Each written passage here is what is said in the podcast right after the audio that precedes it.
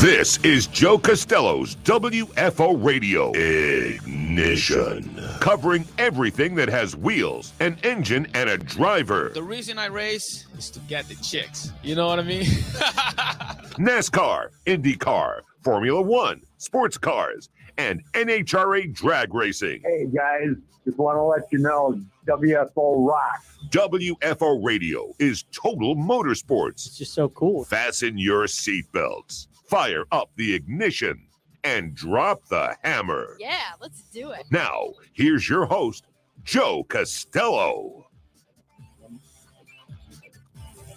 WFO, everybody. What's up? What's up? What's up? How's everybody doing out there? WFO Ignition back on the air. That's right. The Ignition podcast, audio only experience on the WFO Radio mobile app, Apple Podcasts, Spotify, SoundCloud, Google Podcasts. Although I hear we're having some problems on Google Podcasts. That's what people are telling me. Like one person told me. Nobody who listens to WFO listens on Google Podcasts except for this one person. And he's like, yeah, it's not coming in on consistent basis. So I will look into that but we have got a big show for you guys. Oh my goodness.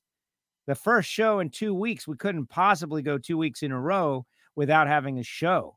Last week, I was locked in travel nightmare coming back from wherever we were, Las Vegas, all the Vegas stuff. We didn't get to talk about any of that. And then everything that went down, like all the happenings of the past week.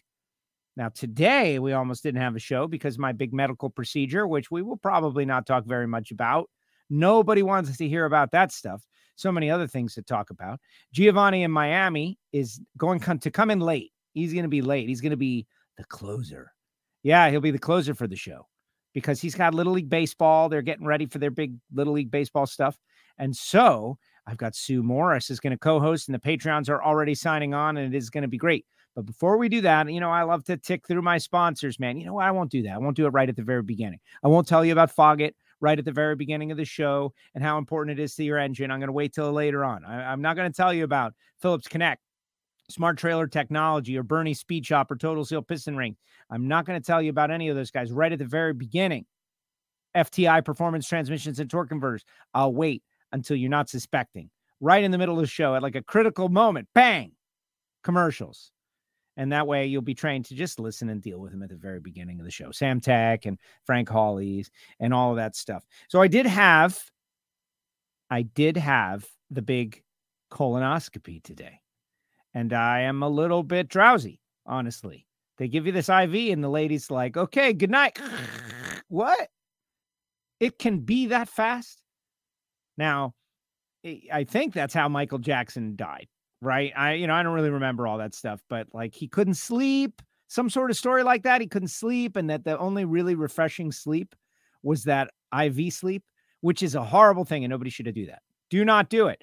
But if it's part of your medical procedure, then enjoy it, which I did. It was wow, amazing. How can an hour and a half go by in two minutes? That is the question. And that's what's going to make space travel possible. In all the movies, we all go to sleep. And if the sleep is like that for 50 years and then you wake up somewhere in another galaxy, that could be really cool. All right, before I digress too much, it's like hear it from Heiner all over again. Hear it from Heiner. The Patreon show has uh, spread over to Ignition with digressions. Oh, not really, because we're all about digressions. Uh, let's bring on Sue Morris. What's up, Sue? How are you? Hey, WFO, what's happening? Why, why are you looking Man. down at your camera? You gotta like I gotta be able to see your camera. There you go. Sorry. that's it. That's it. Oh, I say that all the time.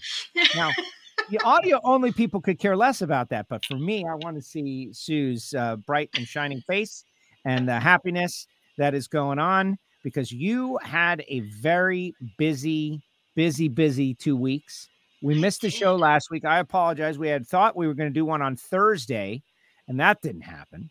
And mm-hmm. Geo said you guys were going to do one on Wednesday, and that didn't happen. And so no, here we are. We were going to Thursday.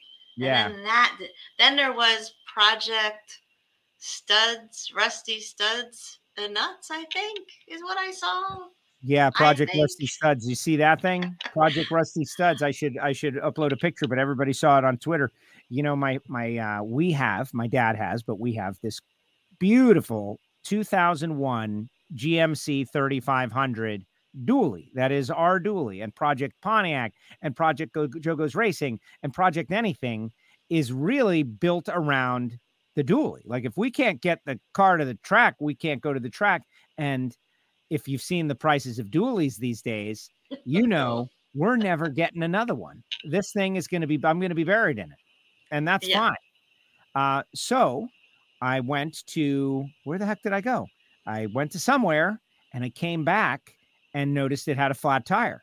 And it turned out that the valve stem had become like delaminated, you know, where they press the rubber into the brass of the valve. Yep. Uh, and it, air was just coming around it. And I was like, oh man, this is terrible. What am I going to do? Well, the first thing I'm going to do is just go get the valve stem replaced. And then, you know, the tires are kind of older and maybe we need new tires and who knows. But so I pull off that little plastic cap with those little, you know, it's like a nice beauty cap to cover the lugs. We don't have, uh, we have the factory steel wheels and we're happy with them. Thank you very much. And it turns out that those little plastic coverings uh, hold water. Yeah, and and you live in the land of salt water. Yeah, rain and salt water. So the lugs are rusted to, or the the lug nuts are lusted, are rusted to the lugs. They're lusted, and I'm like, oh my gosh, what am I gonna do? And uh, so I started off. I'm gonna make a video of this, and I abandoned the video. like the- these people who make their videos, they don't want to get anything done. Clearly, like, what am I gonna do now? Well, I'm not gonna show myself on a video standing on a breaker bar. I Did you, have only a, did you have a torch? Did you have like what all Well- tools did you get out? Okay, so I, I did not. I do not have a live around the corner from my uh, father's house, but didn't feel like going over there to get the torch. You know, most of the tools and stuff live over there. I had what I had, so I did have some penetrating uh, lubricant that I had gotten uh, as a sample when I was on performance TV, and I was sprayed it on there, and I kind of would use a wire brush to wire brush all the rust off. I wire brushed the rust, and uh, I, you know, got it to a point where. Uh, I, I got an impact out to see maybe they'll just come off, right? And yeah, no. And No. so I uh I did a fair amount of wire brushing and I did spray them with Foggit. Like Ah. you know, like uh, this is a very expensive use for Foggit, right? This is Yeah. not but uh Did you find any use for Foggit? I did. I found Okay, many okay. uses for Foggit, but in the end, it was the breaker bar with me standing on it, using the the like the the gradual force of my weight and my legs to like push it down. That broke. Uh, what was it? Four out of six of them, Okay. and was it six or it's eight? I think it's eight. Um, you had eight. all but two, all but two came off that way, and I felt really good about it. And then the next day, I went and got the torch because I was feeling like some stripping, like a, the the thing turned once, and I was like, oh no, I can't strip these. Then I'm in big trouble. So I went to Rock Auto and I purchased all new lug nuts immediately before they were even off. Like, send me the lug nuts. No, it was AutoZone actually, AutoZone website delivered to my house. Amazing the next day on a Saturday. AutoZone, way to go, AutoZone in the zone, AutoZone. And so I got the new lugs the next day, torched them, got up on there, got them off, cleaned everything, used naval jelly, got everything really nice. yeah, no, I, I got full on, full on, uh, a, a, you know, attention deficit on it. And then, Oh. you know, I look underneath, there's some surface rust. I went crazy with the naval jelly. I, I, Oh, fog it. I anti-rusted everything, and now it looks great. Got the tire fixed. Got uh kid. He was. They were like, we can't do it today. It was like, well, why? Okay. And the kid's like, hey, I'm off the clock, but I'll do it for you. And I was like, All oh, all right. right, man, thank you. You're a great kid. It was. uh It was great. So the truck is up and running again. I went to the other side to see if I needed to do the same horrible nightmare. And the other side wasn't nearly as bad. The other side was much, much, much better. So I just did a little naval jelly and a little like just got it all right. What do you laugh whenever I say naval jelly?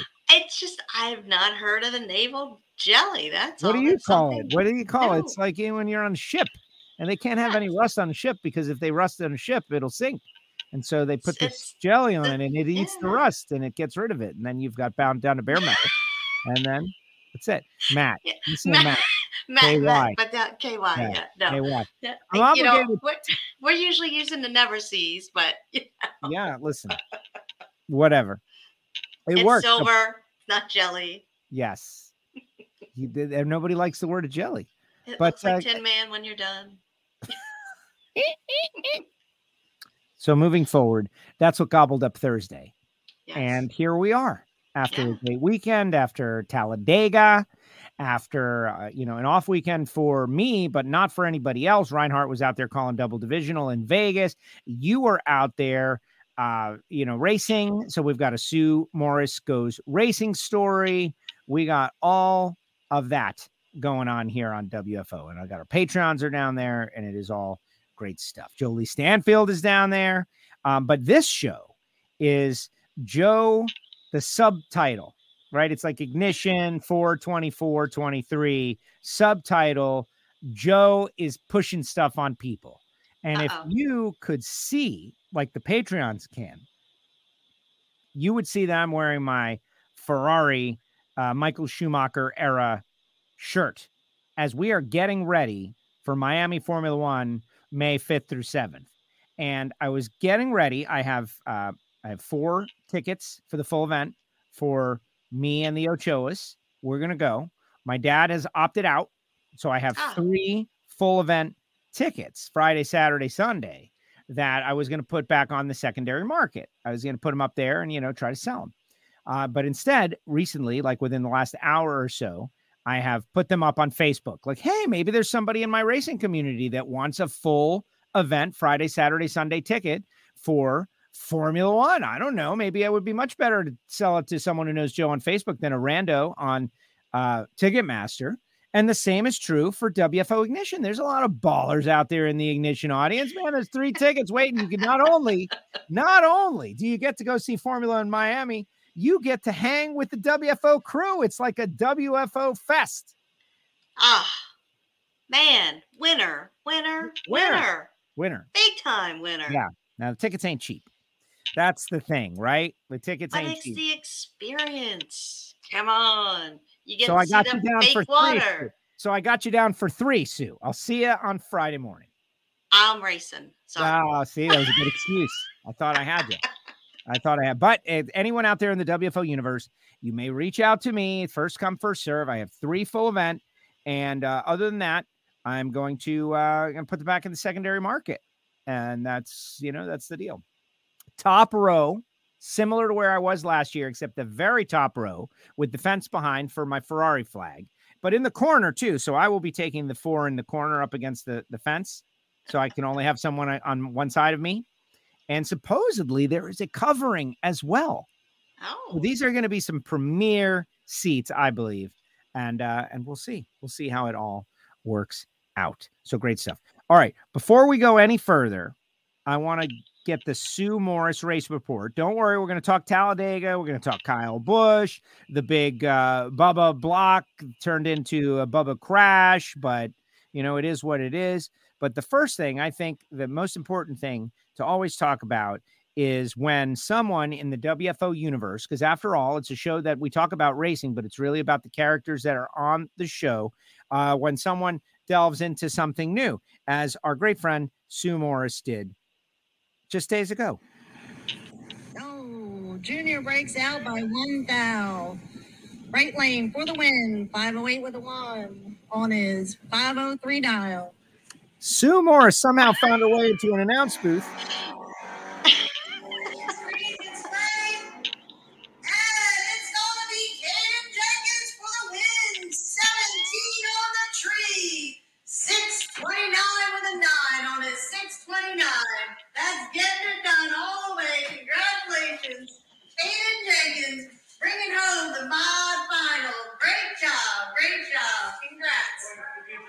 Sue Morris, track announcer. How did this happen? Like, this is great stuff. We've got a thousand ideas and concept, but how'd you find your way into it? Like, where were you? What happened? well, we were at Union County Dragway, and we were uh, gone there to go bracket racing. So it's our it's about an hour away from us in, in South Carolina. Derek wants to know. Hold on. I'm wearing a red Ferrari shirt right now, audio only people, and I can see only Sue, and the Patreons are all down there in the ready room, but they're using the chat, which you could if you were a Patreon, and I will be pushing that on you later on. But Derek wants to know why is Sue turning so red? And she is much more red than the Ferrari t-shirt right now. Incredibly red. So red that I'm gonna take a photo. You, you know, it was yeah. I'm just warm. What can I say? A little it's hot not- flash going on. well, I'm a little shocked on that one. Uh, my spies are everywhere, Sue. I cannot tell you. I cannot tell you who sent me the audio. It could I be a anyone. good guess. Yeah, it could be. It I could think be. I anyone. know him really well. I it's not who you expect. oh, okay. you say so. You Yeah. say so. Could be anyone, Sue. All right. So where were you? Uh, What happened?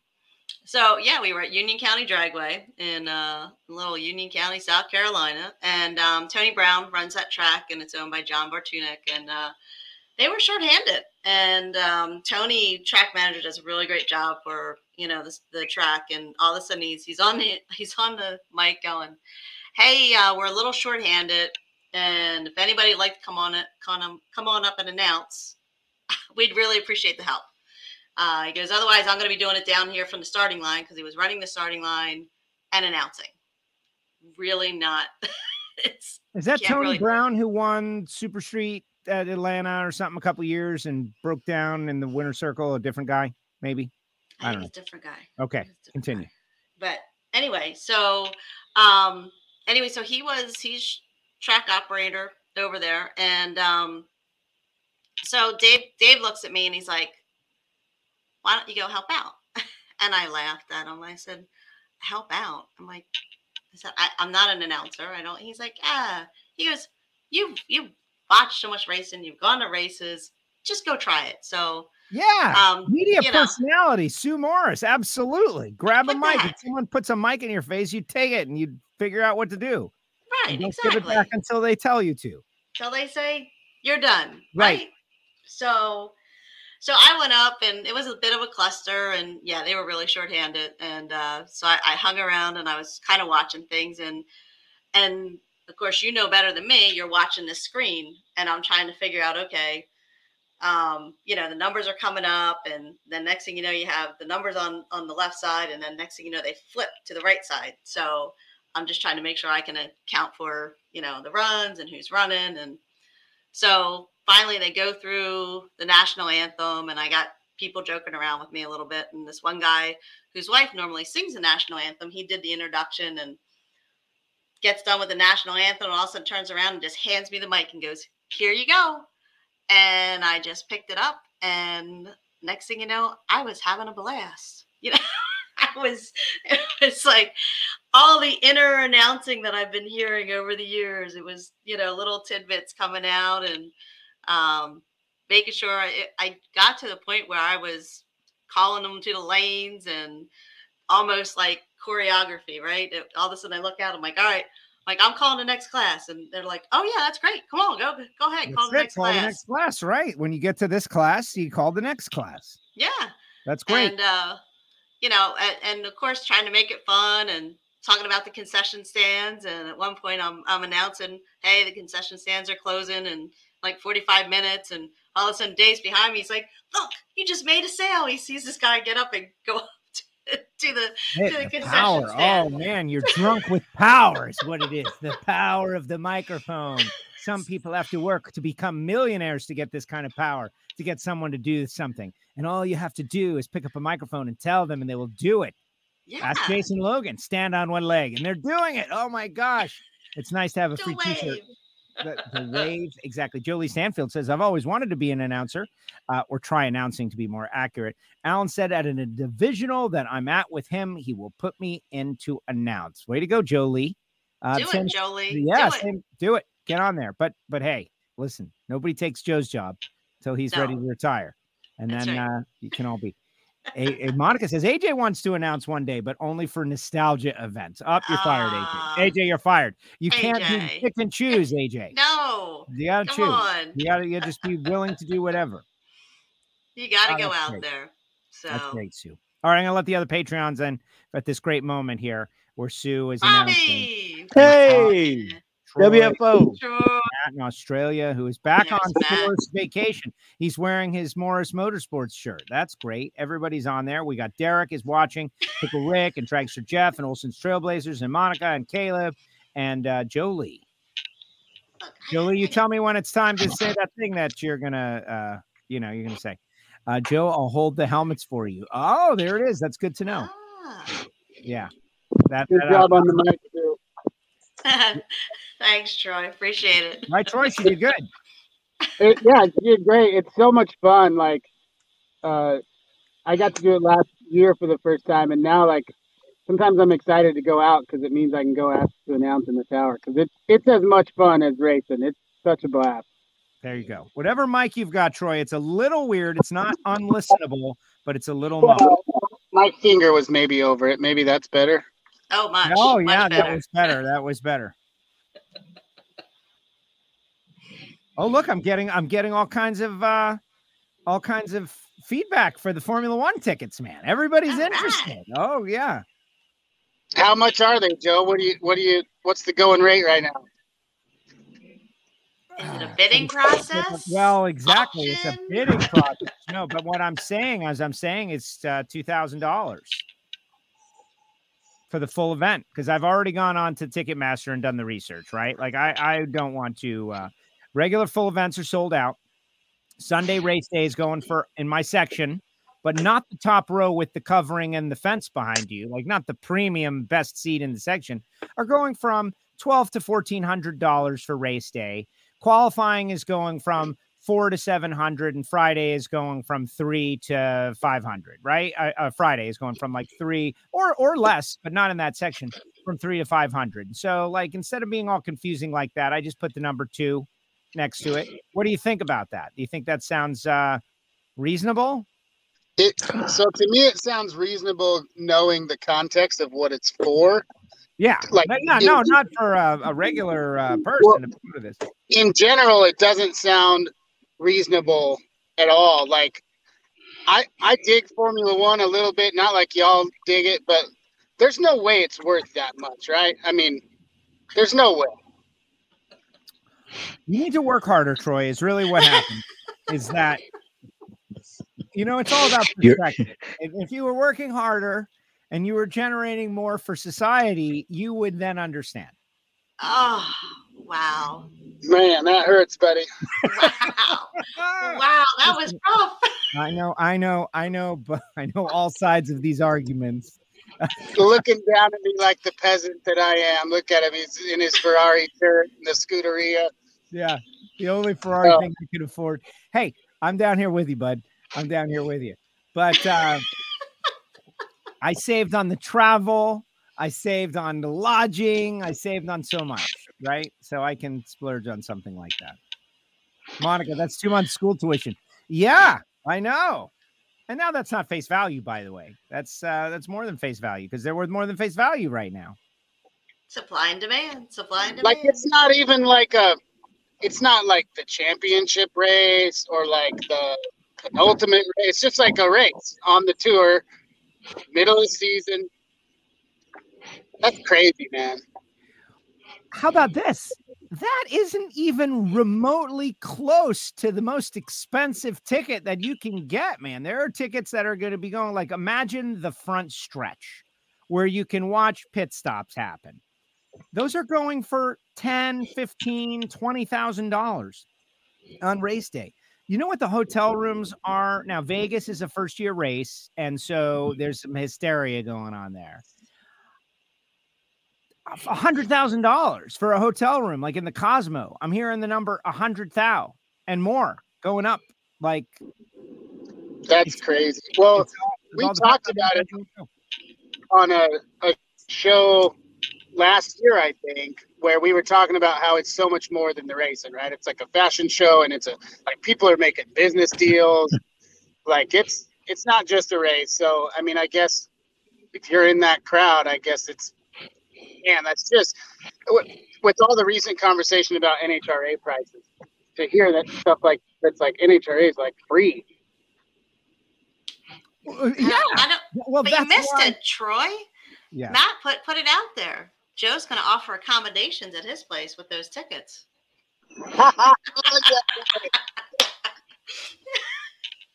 Ah, I think the sleepy juice is still sticking in. Yeah, the sleepy juice is uh, sticking in. No, man, I'm I'm wheeling and dealing now. I got all kinds of Facebook stuff going. Um, here's the thing.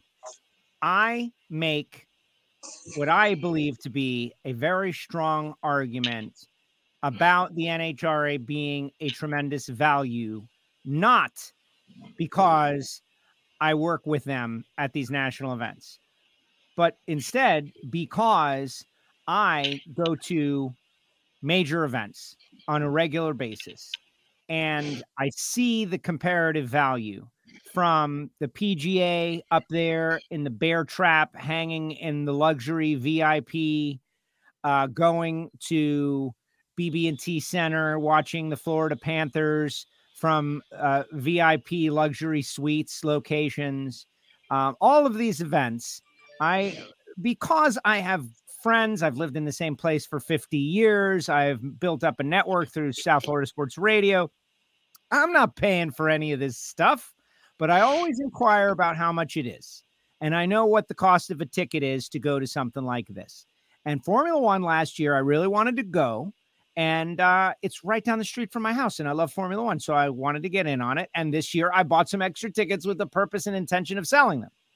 And so that's what I'm doing. But when I talk about NHRA being a tremendous value, and I said on the show a couple of weeks ago, and people got very angry when I said they should probably raise the cost of tickets. Troy, you were with me on that too. I'm speaking from this part of my knowledge because there's nothing else that you would consider premium that is even remotely as inexpensive as NHRA drag racing. It's just not. It's just not. Uh, anything you want to go to that's worth anything, it costs a considerable amount of money. And oh, by the way, people go, they go. So that's uh, that's Yeah. It's so true. And I Joey, suppose you Billy, have two grand a piece or for all three? That's each. That's each. Wow. I mean, I guess if you were taking a ten thousand dollar Miami vacation, then another two grand is like now it's just a twelve thousand dollar vacation. So it's like the same, but man, that three, is so it's six grand if oh. you're really thinking about it. Hey, maybe it won't work out, right? Like that's the starting point. I'm open to offers. Maybe you'll someone get it. You'll, you'll get it. who knows? Maybe I won't. Maybe I'll take a bath. But in the end, I'm not helping you. Don't you don't want to put this out until after you sell them. I'm not helping you at all. now it's out. Now it's no, listen, it's the kind of thing that it's not for everybody. And I am selling, you know, offering them up for above uh above market. I can just put them back on Ticketmaster. You know what I mean?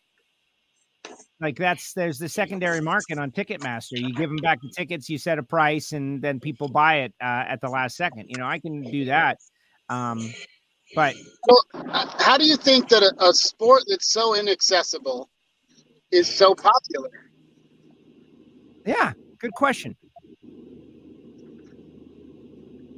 I mean, it's a great question. We'll put a velvet rope in front of an empty door and people will form a line. It's because uh, people, you know, they like the idea of not having access. If there's no access, they want the access. And so they go. Everybody wants what they can't get. That's right. Everybody wants some, and I want some too. It's uh, it's very interesting uh, where your your mental uh, state is. Uh, you know, the kind of person.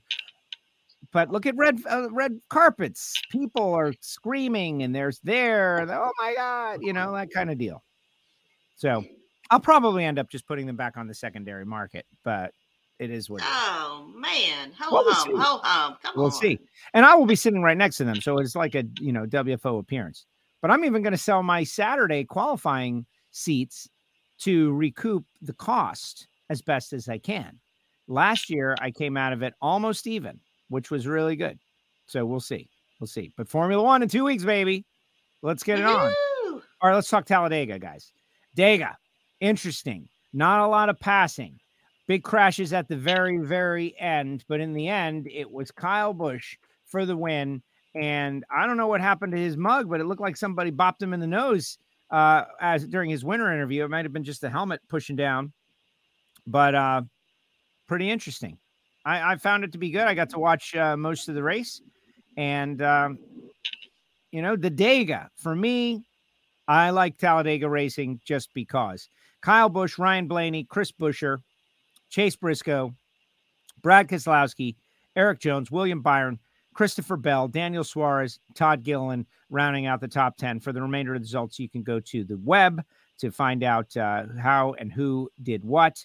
But uh, Bubba had a shot to win, and he did what Ryan Blaney called a triple block, which I agree. You, you know, you can block a little. Uh, back in the day, Earnhardt would block everywhere, and it was just a matter of Bubba started, you know, moving uh, like erratically and lost control of the car, and there was a big crash. But like Tony Stewart said in the booth, he's trying to win the race, and that's what you do. And so Tony, who is very apt to assign blame, elected to not. Nobody did. I'm good with that. And so in the end, Kyle Busch for the win. Richard Childress. Is that his second or third this year? Is that his third? Second. Second. Second. And he even said uh, that they were running out of fuel, and the crew chief told him, "Hey, man, you got to come down pit road." And Kyle vetoed that call and said, "Hey, we got to win already. Let's gamble and go for this." And he gambled and went for it. Uh, Ty Gibbs ran out of gas coming to the coming to the green on that final restart. Uh, there were some that didn't make it, but Kyle showing his excellent uh, driving ability and superior intellect was able to veto his own crew chief, stay out, and get the win. 5 all- more to go for the over under on the seven. Gio and I got seven. Yeah. And and what seven six and a half was the number? I think so. Yeah. Wow. All right. There it is. Five more to go and a long season to go. Derek says KB had a, a nose strip on and took it off uh, mid interview. Uh, Megan signing on says WFO. Hey, y'all. She missed the Sue Morris announcing bit, but that's okay. Drexler Jeff said he had Gibbs. He did good till he didn't. Oh, yeah. My fantasy team. We'll go check it out, but not good. Yeah. I can tell day. you. That. Sad I can day. tell you that. And so there you go. I'll bring up fantasy results while Sue Morris tells her tells us about her weekend of racing. Sue, Ah. you went racing. Oh yeah. So went racing at uh, Silver Dollar Motorsports Park. Broke out the Super Street car and uh, got to make some runs on that. Uh, did some testing on Thursday, and uh, time runs were were Friday, and so um, Saturday was dedicated dedicated to racing, which was great. So the weather was nice, and first round it was a WFO family affair. So Charlie Simoneau and I were racing, Charlie in his Pontiac, and uh, it was funny because again we met through Joe. uh, met met Charlie at uh, Shady Side because he saw the WFO flag. So and we've become uh, friends ever since. And he's running Super Street. So we pull up in the lanes first round. All of a sudden I look over. I was like, "Son of a!" I'm like, "Really?" He's like, "Oh well." And uh, so, of course, you did your normal joking around. I said, Well, I'm going to dial 1090. He's like, Okay, good. I want to change my box. I'm like, Yeah, heads up, let's go. So we go out there first round, and um, it was it was one of those where let go of the button, and I went, Oh, is that? And it was like, Oh, that's green. Woo! I'm like, We're on. I'm like, That was a great light. So I go down there, and I'm just staring at Charlie's front end, and I'm watching him. And um, we were of course locked in on each other the whole way down and i'm just looking looking looking and i'm going mm-mm, mm-mm, buddy here we go and go down there and here it ends up being a double breakout. I was i was 13 on the tree he was 19 he, he breaks out going 83 and i break out going 85 so it was it was a heck of a first run. We were both all charged up and um, you know, of course, the uh, bench racing afterwards with them with it was was pretty funny. So, uh, but yeah, we were locked in on each other, and that was a that was a really cool, exciting first round to to race Charlie, and uh, then went on second round. Got fortunate at red light. Third round, go out there and running good, and get the win light, and and uh, fourth round, man, um, you know.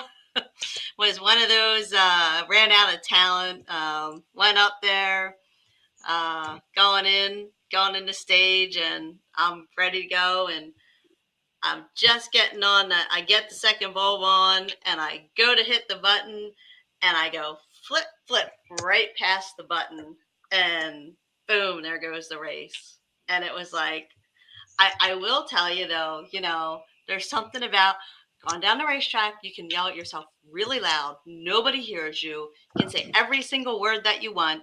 You give yourself a really good talking to. I actually I gave myself a really good yelling at. And um, you know, how can you be so stupid? The button is this big.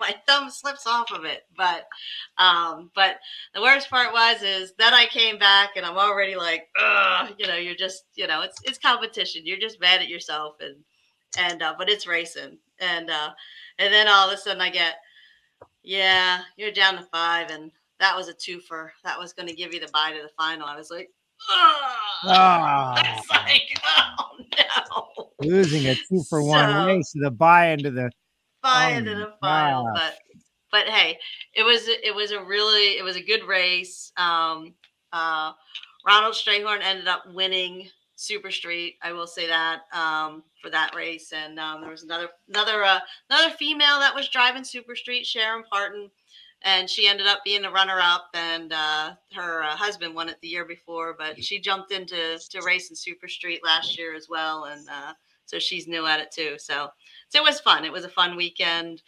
Um, went out first round Sunday in the National Open, um, and uh, Dave ended up going. Uh, just went a few rounds on uh, on Sunday, so he went out first round on Saturday. But but all in all, it was a great weekend. We had a, we had a good time, and um, you know it was pretty good pretty good car count actually for um, being a uh, divisional in the National Open. So at a silver dollar.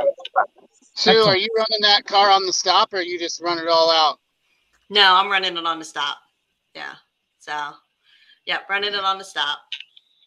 So, you know, it's Um, when we we flip back and forth between bracket racing and uh, Super Street. So Dave hops in it to go bracket racing, and uh, for me, uh, we tune it up for Super Street. So, um, Yeah, I wasn't sure. There's a couple guys out here that go up to Seattle that just have like 1090 cars, and they just Mhm. run it.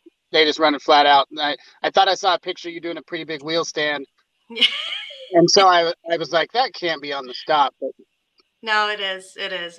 It's it's Awesome. only yeah. uh, We, we even toned it down so because Dave's like we really don't need you going out quite that much and uh, so yeah we, we toned it down. It's uh, actually you know it, it comes on pretty quick so um, but of course when you're doing those wheel stands you got to compensate right we don't want the fuel dumping over so which uh, with the higher wheel stands that's tends to be the the trait that happens on the stop so um, but yeah so and uh, we that that puppy's running on uh, on methanol, so which uh, you know keeps it cool, right? I mean, when we're going around and and uh, it's definitely a great way to keep it keep it in tune. So, um, but yeah, so I I will tell you, I did uh, did happen to see like it was again really really great great field. Um, of course, McNeil was out there, taxi himself. He was he was going rounds and. I think he got number one qualifier. I know he got. I think he He got both did. He got- he got torn down too. McNeil has been qualifying in the top five. He went to Arizona and then he went to Pomona and then he went to Vegas and then I guess he went back home. He didn't stay out in Vegas for the double uh, divisional. He went back home. But McNeil Freeman has been on tour, man. Mc, you know, tour of 23 from McNeil Freeman It has been uh, hey great. And I also want to shout out to someone Sue, which I don't know if you noticed, but the guy who did win Super Comp, Otis Henry. Do you Mhm. know Otis in the red dragster? He's sporting a WFO decal on his car. I and missed that one.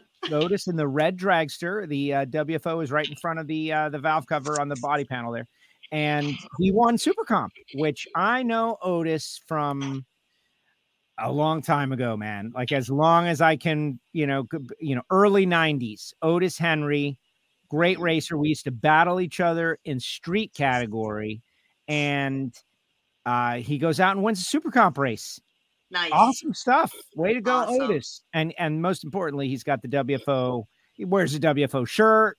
He wear he's rocks the WFO sticker. And uh, you know, we don't hang out all the time, but he is a supporter of my endeavors. And so I think it is great that Otis was able to bring home a Wally. That's cool. That's Yeah. awesome. Good and stuff. uh, and and I will say WFO was rocking all over that, uh, all over Silver Dollar this weekend. Everywhere you turned around, it was great. And uh, even uh, David Eaton out there in comp, he run it up uh, at the divisional race. And um, you know, of course, he's rocking his WFO and. Uh, and uh, the gang from Florida. I saw more WFO radio shirts, Patreon shirts. It was awesome. That's so, very cool. Oh, listen, we're owning the Southeastern Division. That's tremendous. But uh, it's really it's a worldwide thing. WFO, like our friend It Matt is. Clark down there in Australia. He's WFO worldwide. What's up, Matt Clark? G'day, guys. Home, home studio again. Another vacation. It's time for your next mandated uh, vacation. It, it's Well, holiday, it's isn't it, Matt? It's a public holiday down here, yeah. It's uh, Anzac Day, which you guys would probably call like a Veterans Day. Yes. Ah, okay. Yeah. So I've been up since uh, 4 a.m. this morning to go to the dawn service. And uh, so if I fall asleep mid show, just give me a bit of a yell, yeah? Both of us. We'll both fall asleep, except mine's Oh, IV induced. Yeah, that was that's a nice sleep. This is lack of sleep. Yeah. It was a great sleep. Oh man, it was tremendous. And I lost four pounds too. So we're good. All right, let me Yeah, get well- fantasy league results. That's uh, that that drink before it, Joe's the trick, isn't it? Oh man. I thought about never eating again. I thought, like, hey, now I just won't eat, and everything, every problem will be solved. And then I ate, that- and I it Just have that drink. me. The drink before the procedure is what I'm Yeah. talking about. No, I know it was interesting. After Yeah. starving myself for eight hours, it actually tasted pretty good, frankly. Oh God, no. Yeah, I think they're using a new sure. mix, Bobby. I think they're using It must be. new. Yeah, this was actually flavorful, and everybody told me it was a horrible, horrible experience to drink the mix before you go to the procedure. But it was actually pretty good, and um, I thought to myself, "All right, It's got better. Yeah. Well, there was a market for it, right? Like, hey, let's Yeah. make one that tastes better. So, all right, time for fantasy league results uh, from this past week. Last week's results, uh, they're lost to the ether. You can go to the web. Lake Oconee Scott, 349 points, wins the week over JJ Husker fan, 323, and Millerman, 323. Busher nearly killed her, uh, 318. Royal Flush Racing, I always laugh. Sorry. Uh, Aviator Racing, Derail, Garrett Senkow, Jambalaya- Derek. Yeah, Derek Woo. tied for fifth. Way to go, uh, derail. Jambalaya J Racing sixth. Hillbilly 50 32 7. Sacramento Racing Fan eighth. Mr. Fantasy NASCAR 9 301. And Race Day San Antonio Dixie 299. Most points Lake Oconee Scott. Millerman was the biggest gainer, tied with Royal Flush Racing up eight. And biggest loser, San Antonio Mike down 12. Come on, Mike, get with it. Bad Brad is the leader by 109 points. Remember, Bad Brad was second place last year. They say you got to lose one before you can win one. Maybe this is it for Bad Brad. Aviator Racing second, 109 back. Beer Reader Racing, 119 back. Sacramento Racing fan, Fleetry hanging tough in fifth. Fleetry, I know you're out there. This is your chance, Fleetry. This is your year. Don't blow it. Royal Flush Racing, six, tied with Uper one, Millerman seven, Mr. Fantasy Nas- Fantasy NASCAR eighth. Uh, turn left is ninth. Olson's Trailblazers 10th. Olson up two into the top 10. Way to go, Olson. I know you're down there. Dragster Jeff 11th. JJ Husker fan 12th. Hockey Kid, Dirty Hippies 15th. Highline Real Fine. Uh, DRT 99 16th. Miss Laura 17th. Down 11 though. Miss Laura. Bump bar. What happened? Oh man. Eric Suncow, 18th. Patrick the Webmaster, 19th. Up three into the top 20. Team 12. Uh, Hebrews 12 1 Racing. Jambalaya J. Geo in Miami. Flat, 23rd. Zamboni John, down four, 24th. Rusty Racing. Intimidator Harley. Northwest Nitro Fanatics. Derail, up four to 28th. Busher, I nearly killed her, 29th. Willie B Racing. Barbecue Bob, Top Fuel Champ, 12 15, 32nd. Lake Oconee Scott, Fantasy Clueless, down four, Monica. Oh no, Monica. What are you 34th. doing? Los Chincones down one. Remember low, low. If you're out there, you're talking all that trash at the start of the year, you're down, you're 35th low, 368 points out of the league. You got to pick it up. Race Day San Antonio, Dixie driving hard. Southern Racer X down one. Stubo down eight. 38 39. You and Dave back to back, belly to belly. Not good. Not good. No, bad. 38. El Jefe, San Antonio Mike, Bulls Wool, Going in Circles, Easy E009, Elf- Elephant Racers, Hockey Dad, Texas Bugnut, Smothered and Covered, Pickle Rick, Fat Tire, and 50th still in the top 50. WFO Joe. Ow. Down, down five. Uh, Rich and Saga tied with me. It's a it's a blood feud. Rich down seven, 50th. Bug Barn down four. Behind me, Bobby. Ha- Feel it. Feel it, Bobby. Wait Oh, I felt it too. Yeah, no, something is okay. Yeah, you're 20 points behind me. Back to what I was saying. Feel it, Bobby. Feel it. Yeah, that's right. 20 points ahead of you. North Star Team English, whose birthday it is today. Happy birthday, Mike English. Uh, Clausen Racing, Hillbilly, Team Gray, Plummeting Badly, uh, Kev 92 Ford, Corpse Grinder, and Nitro AJ. Come on, AJ. AJ is coming on strong. He is our uh, bringing up the rear because he started late, but he is gaining. He is gaining on Corpse Grinder. Yes, he is. Good job. If Corpse Grinder can't stay ahead of AJ, then uh, he's banned from the league. And Monica says AJ did way better uh, this weekend. So there you go. So we have spent a fair amount of time talking Formula One, as in my tickets, and uh, I have had a lot of people from the racing community reach out and text thanks to my Facebook post. We will see, but we're, we're getting uh, getting close to a little uh, back-to-back action. IndyCar also going to be in action uh, when we go to the um, Grand Prix in Alabama. So that's going to be interesting. But yeah, uh, the 28th through 30th, Azerbaijan, 5th through 7th, United States. Not a lot of time to get Mm. From uh, Azerbaijan to the MIA, but I guess they'll have to figure it out. They have it down to a science. They really do. So I guess the F1 report will uh, come back next week.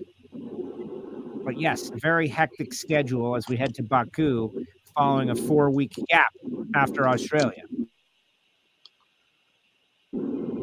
I'm up against it here, y'all. I gotta I gotta say good night and, farewell to Troy, you did you have anything you have want to add? Anything that you wanted to put out there that was important? Troy's World comments, things you want to throw out there Oh, right now? We keep getting rained out out here, so I, I keep getting the car ready because it's sunny Monday through Friday, and then it rains on Saturday and Sunday. But uh, we're uh, we're getting through. We're supposed to be up to like 85 by Friday. I think we're on the other side. Racing coming up soon. Um, shout out to loyal ignition listener Parker Theobald getting another win in stock yesterday in Las Vegas in what might be the best looking stock eliminator car out there. His fastback Cuda. Um, and a big weekend of bracket racing. We got Spring Fling Galot, Spring Fling Galot this weekend. Um, and then Working Man's 10 grand, Jake Hodges race uh, up at Kil-Kare uh, this weekend. So a lot of a lot of money going to get passed out this weekend um, in some big money bracket racing. And uh, Awesome. that's all. That's all I got. Parker, Parker is a loyal Ignition listener. Or are you just making that up? No, he's a he's a total loyal listener. Matter of fact, we're friends on Facebook now. Um, I don't remember how we got hooked up, but he was telling me um, how he how he always listens to us, and so uh, What's So not I- to like? What's not to like? We run the gamut of all kinds of stuff. We're talking about selling tickets and getting surgeries and big money bracket racing and working your way into the announce booth and Australia's Veterans Day. Like we just have every topic on this show. it's a smorgasbord of good things. And so when when we've got a loyal listener out there who parks it on the dance floor, then we shout them we shout him a little holler out there, you know. Yes, sir. So Love it. Love it. But that's all I got. It's been good to catch up with you all. It's been a couple weeks. So I'm glad everyone's doing all right and uh, catch you on the next one. All right, Troy. Way to go, brother. Thank you. Later on, Troy. Hi to the fam. WFO. Hi to the fam. There goes Troy. Later, Troy. fam. Be careful. making it the moment to to come in and and be a part of the WFO universe. Love what we've got going on here, folks. And this is a perfect time for me to suggest to you that you subscribe, click the bell, write a review, five stars. You know, podcast universe, all that stuff matters, and it helps propel the show uh, to higher heights. But the best possible thing you can do is just tell and invite your friends and say this It's going to take a couple of weeks for you to get the show. It's not the kind of thing just listen immediately and say, "Oh, I love this immediately. This is amazing." It's not that kind of thing. Matt Clark, am I wrong? I was going to say weeks or months. All you have to do is invest 2 to 3 months into the program and eventually you will come to like it. It'd, it'd be like uh, Stranger Things. You just can't help but watch after that. Right. It'll be like Stranger Maybe we should call it Ignition Stranger Things. Yeah. And maybe if you want to become like super behind the scenes with the show, you can become like all of these folks and become a WFO Patreon and support the show. We've gained a whole bunch of Patreons this week, guys. Like a whole bunch of people have signed on to support the show. And uh, they're all like loving the idea. Let me shout them out, right? Normally I make a special post, but since I was incapacitated today, um, and I, you know, and I was, I was, uh, you know, under the weather and I was starving myself, and it was very difficult on me, guys. And there was a couple of bad moments, I guess I'll tell you. But Billy is on board, Billy, and uh, you know, Brenwald Media has come back on board just because he wants to watch the show. There should be a way for me to like gift Patreons to people, but it's it's not happening. Ed is on board, Steven is on board, and uh, Michael and Vicky Heiner have come on board uh, you know, Michael wants to be able to. So technically, three out of four of these new Patreons don't even count because they're people we know.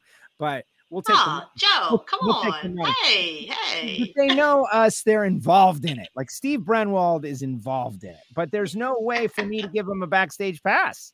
That's I'm just glad I was Patreon doesn't mo- let muted. you- Why? What'd you say? Did you I say said- Bobby Graham? We all count. Maybe not as much as the other, but we all count, right? We all count. We do. That's right. And I was I was said and well listen, I said that inartfully and I apologize. Except there was a oh, little, Let the, me the, mute myself again. the Hear It From Heiner show is like very popular, except with Matt Clark. You, he was fired up. Matt Clark was fired up about Hear It From Heiner. There's always got to be a negative opinion. I feel like it's good. It validates the show. Everybody's loving it. Matt Clark, Not so much. not so much. I think I know the reason, but I'm not saying. No, I- Matt, you can't I post thought I a rant- figured it out too, but yeah. You can't post a rant like that and not expect it to come up in the common areas. He's shaking his head. Well, well He Jeff, I was doing the reminds me- same thing. what did I miss? He, he's becoming ever more like previous crew chiefs I've worked with. Uh oh. That's it. That's That's the all. whole point. He's become- That's it. That's it. And I start get, I, I start getting the shakes. PTSD, crew chief PTSD. Yeah. Yeah. I, I consider going and bashing my head against a brick wall. Yeah. Just taking me back to a bad place. I, I apologize. but this is great because this improves the crew chief credibility. If he set off your crew chief PTSD alarm, that means the guy is the real deal. He's a real crew chief. Uh, only one crew chief that of of of Christmas past.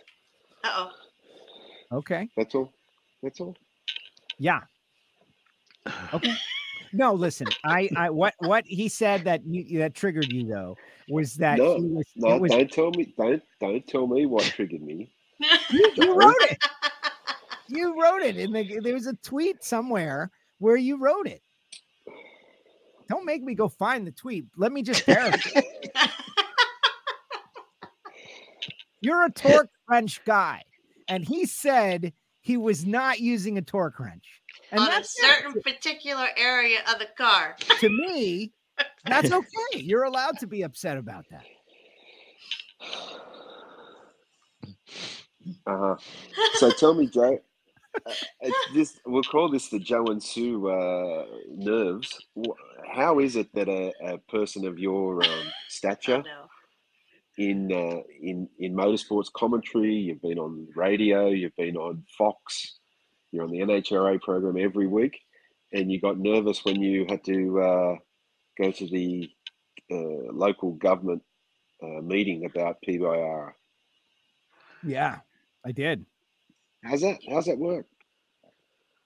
That's like Sue saying she's going to be nervous when she got into the the commentators box, and yet she does this every week and knocks it out of the park. Come on.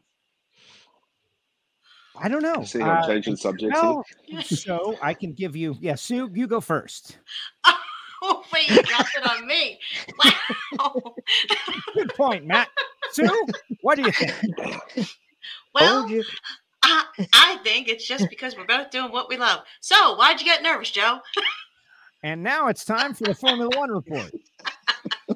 Okay, for, for those of you out there who are listening who don't know what Matt is referencing, Palm Beach International Raceway, and thank you, Matt, for for doubling back to this. Okay, because it's because uh, she gave us a snippet, Joe. He gave us a snippet on Facebook, I think it was. See, I, I don't even. Like, I, you put it in I your story, nervous? and it was did like, I say that I got uh, nervous?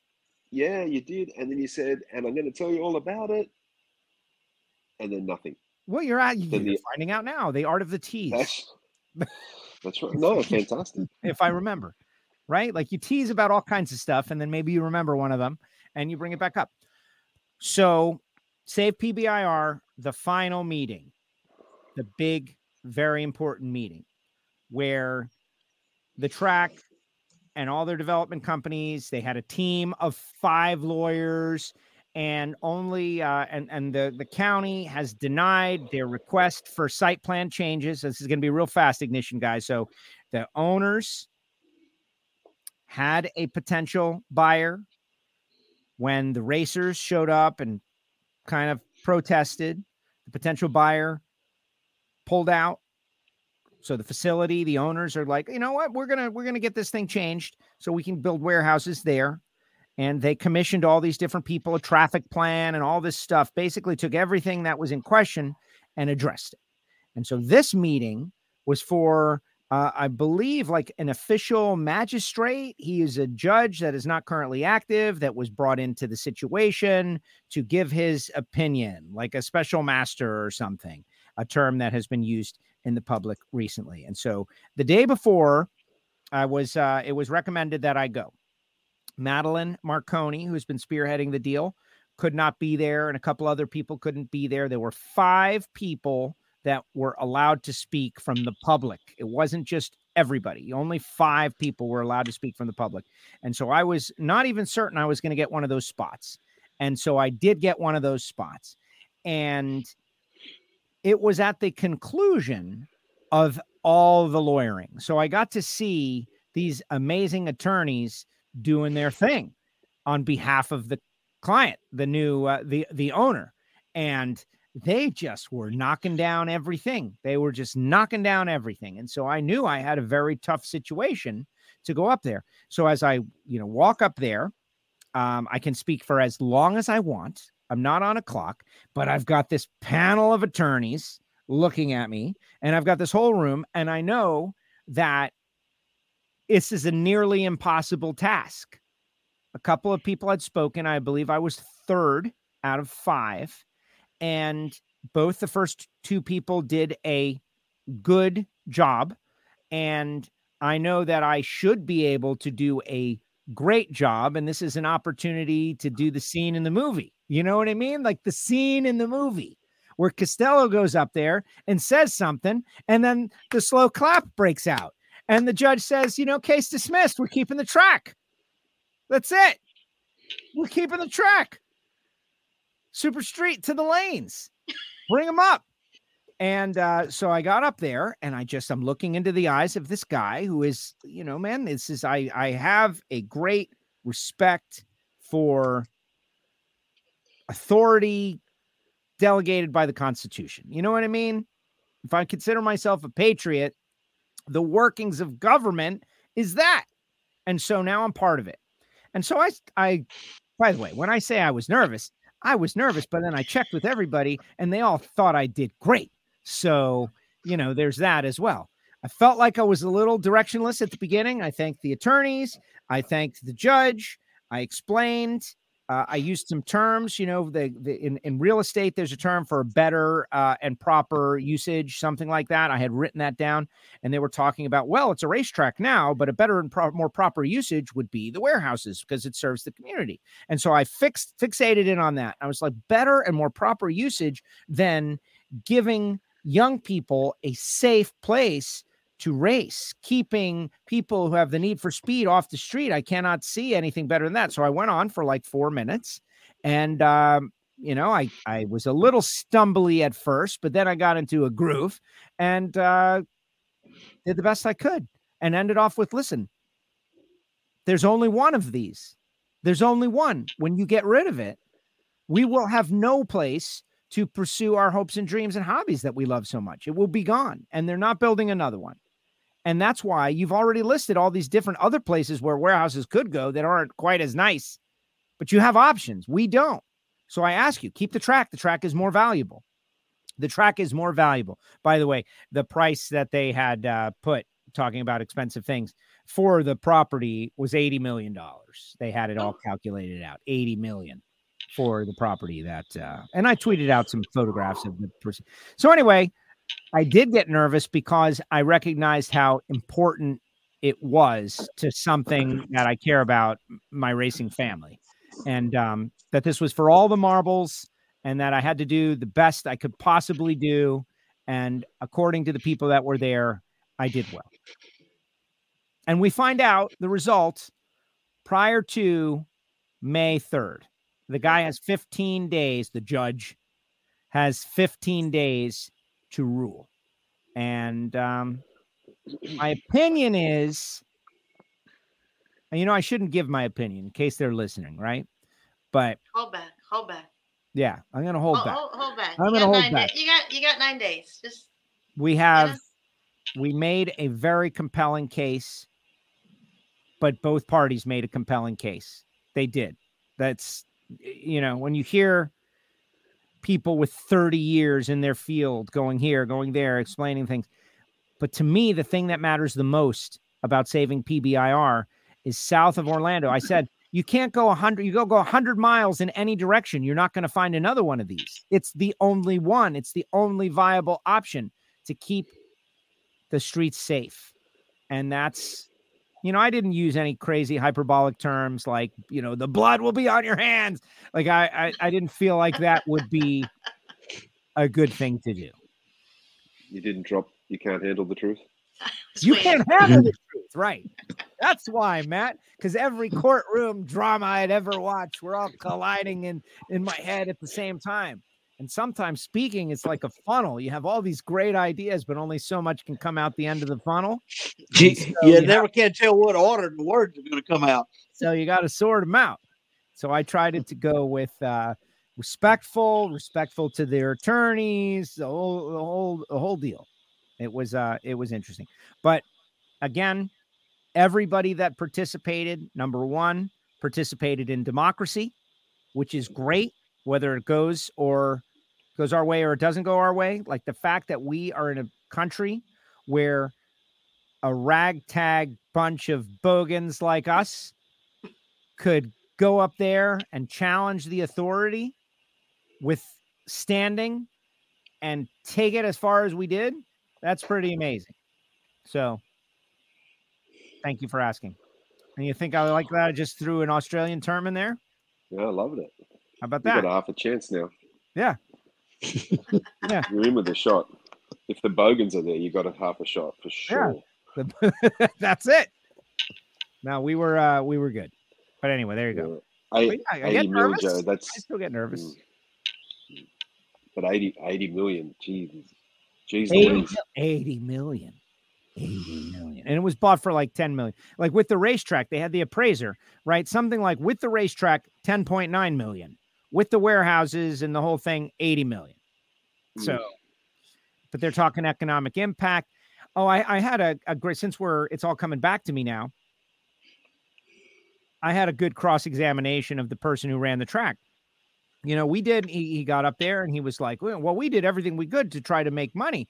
And uh, so the cross examination uh, from the county was like, well, what are some of the things that you did?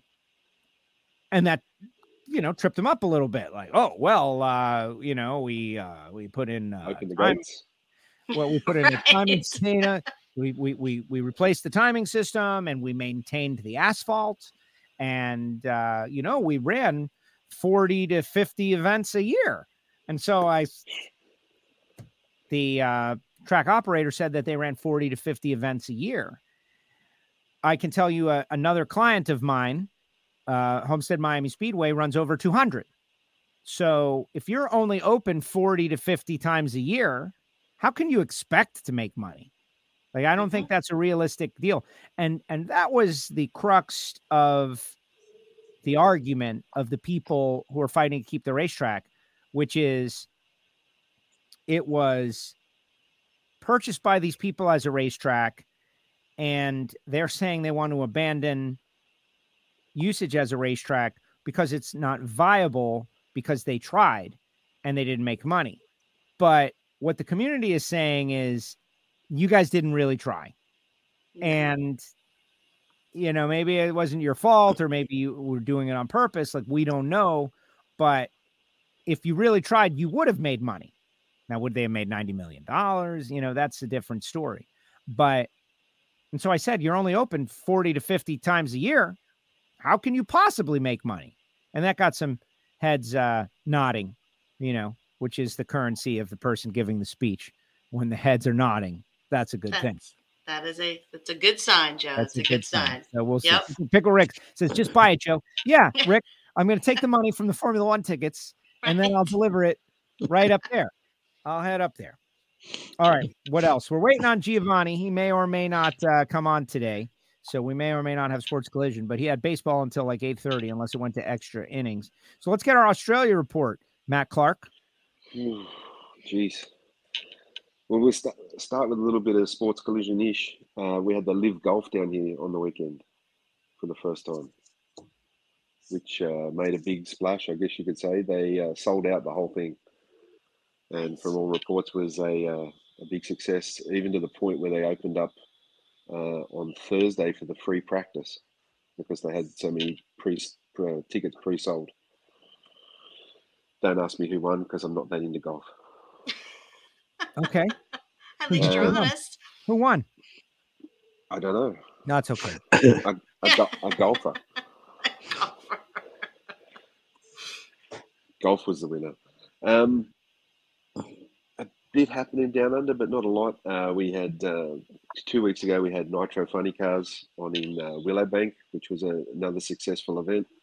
Um, other than that, this weekend coming in Perth, there's the V8 Supercars, which uh, since since the uh, Formula One event where there was a few fires on the new cars, uh, there's been some technical changes to the Mustangs particularly, and some uh, geometry changes have been allowed on the on the Camaros. So for the first practice session in Perth, which is way over on the uh, west coast of Australia, there he is. Yeah, Um, they're having a 90 minute open practice session to sort out these technical changes. So that's been uh, that's been a month they've had off since the uh, the F1 Grand, Grand Prix uh, support event. Um, the only other thing on a solemn note, we had another racer pass away on the weekend uh, at a test and tune event at Willowbank. So Willowbank is probably the well is the primary uh, quarter mile drag strip in Victoria which is the southern state of New South of, um, of New South Wales, oops, of Australia. Um, this gentleman, uh, very very well accomplished, no um, no beginner, that's for sure. Um, his name is Warren Monson. Um, he had a background in all types of motorcycle motorsport. Uh, he was nine times Victorian state champion in speedway sidecars. He was also the OSHA FIM, which is the governing body for motor uh, motorcycles. He was the FIM Oceania champion in speedway sidecars, and the world uh, previously the world FIM speedway motorcycle champion. Uh, he also had just uh, entered the 200 mile an hour club at uh, Lake Gairdner, which is our version of Bonneville and was also the team engineer for the Suzuki Superbike, Australian Suzuki Superbike team. Oh wow. So this, yeah, as I said, this guy wasn't just somebody who decided to turn up on on a Sunday and hop on a motorbike. He was um, more than accomplished and more than uh, respected throughout motorsport here in Australia and throughout the whole uh, whole community. And just a, uh, I haven't had any feedback. It's all been very quiet and, and respectful. What's actually happened. Uh, the news report showed the bike in the uh, in the nets. And to give you guys a bit of an insight, that track would have probably equally or the longest uh, shutdown area in the country. So it's a massive, massive track out there at uh, Heathcote.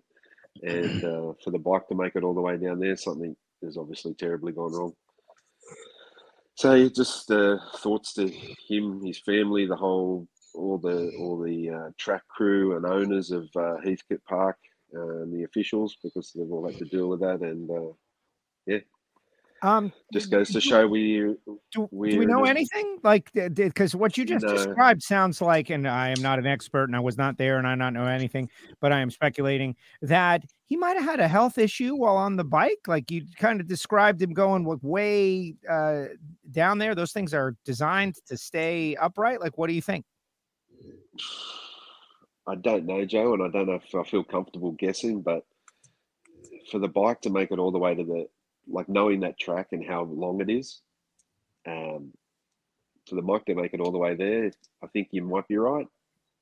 But I just my hot my hot take like they're they're designed to go straight and stay balanced and if like i'm just speculating if a person Yeah, were to have a heart attack while riding one, what would happen? Right? Like it Mm. might stay upright and keep going.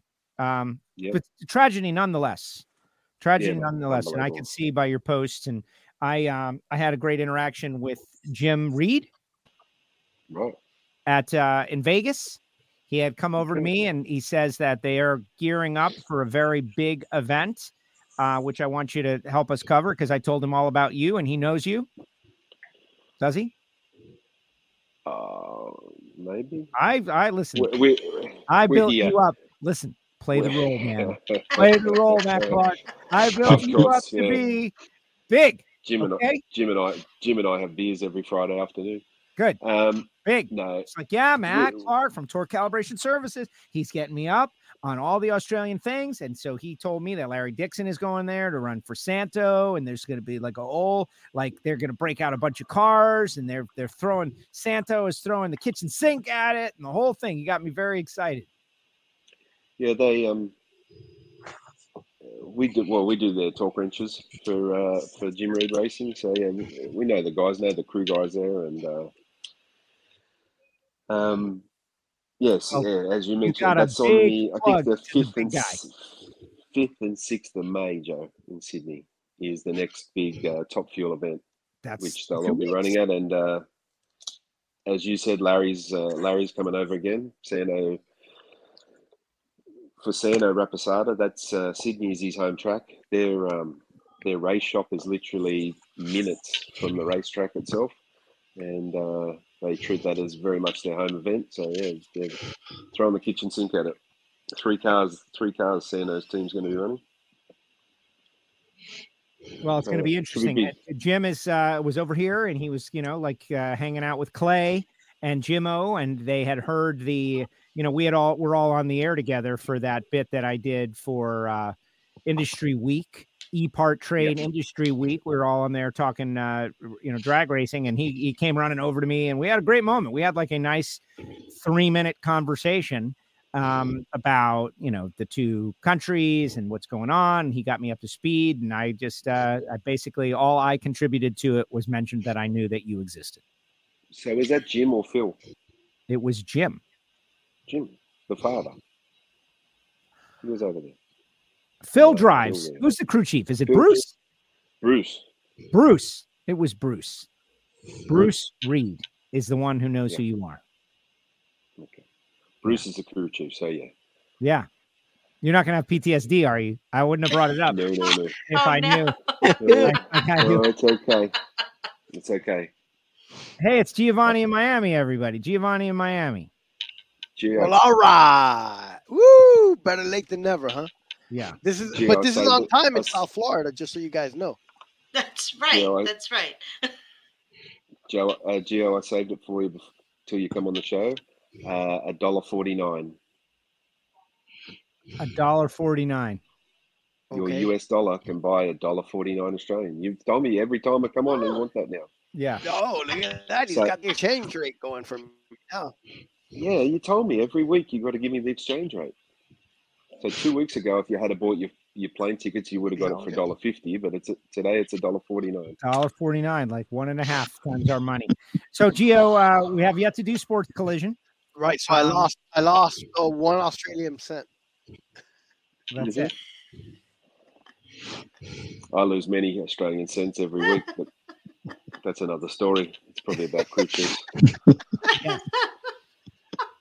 So I I did lose say I was going to be pushing some things on people. Uh, I'm going to do that, but right now, Giovanni, I need you to uh, give us the uh, Giovanni baseball report. Like, why were you late?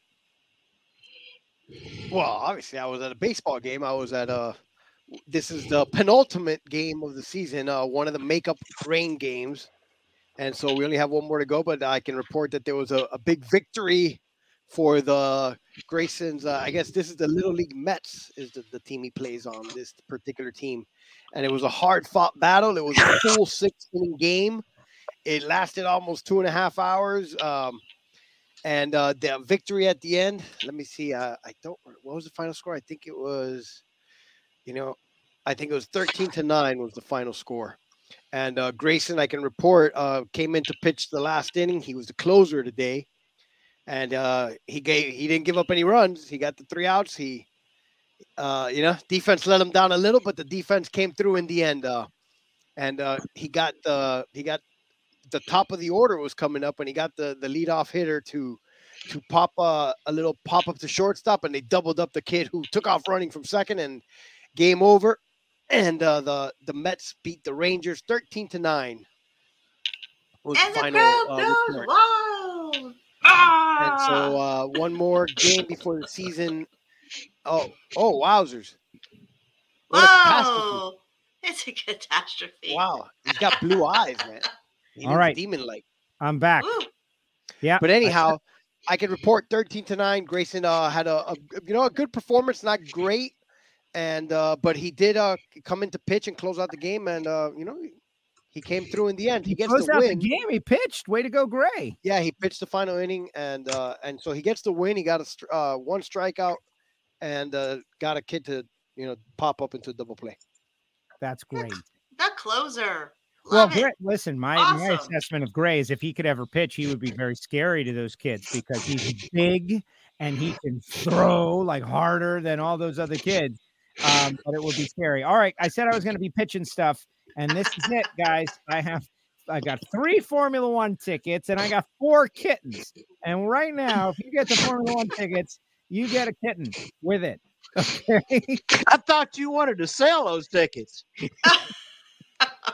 Are you not seeing this cuteness for all you audio only people? I'm holding up a tiny kitten in front of the camera that, That uh, is is- just super cuteness. My he goodness. barely fits in in both of Joe's hands. He is tiny. He is. he's tiny. He is a tiny guy, and there's four of them. Four he looks tiny happy guys. too. Yeah. Look at that happy face. Oh, he is. That well, they're just becoming like able to move around and stuff. So they are. uh They are an interesting squad.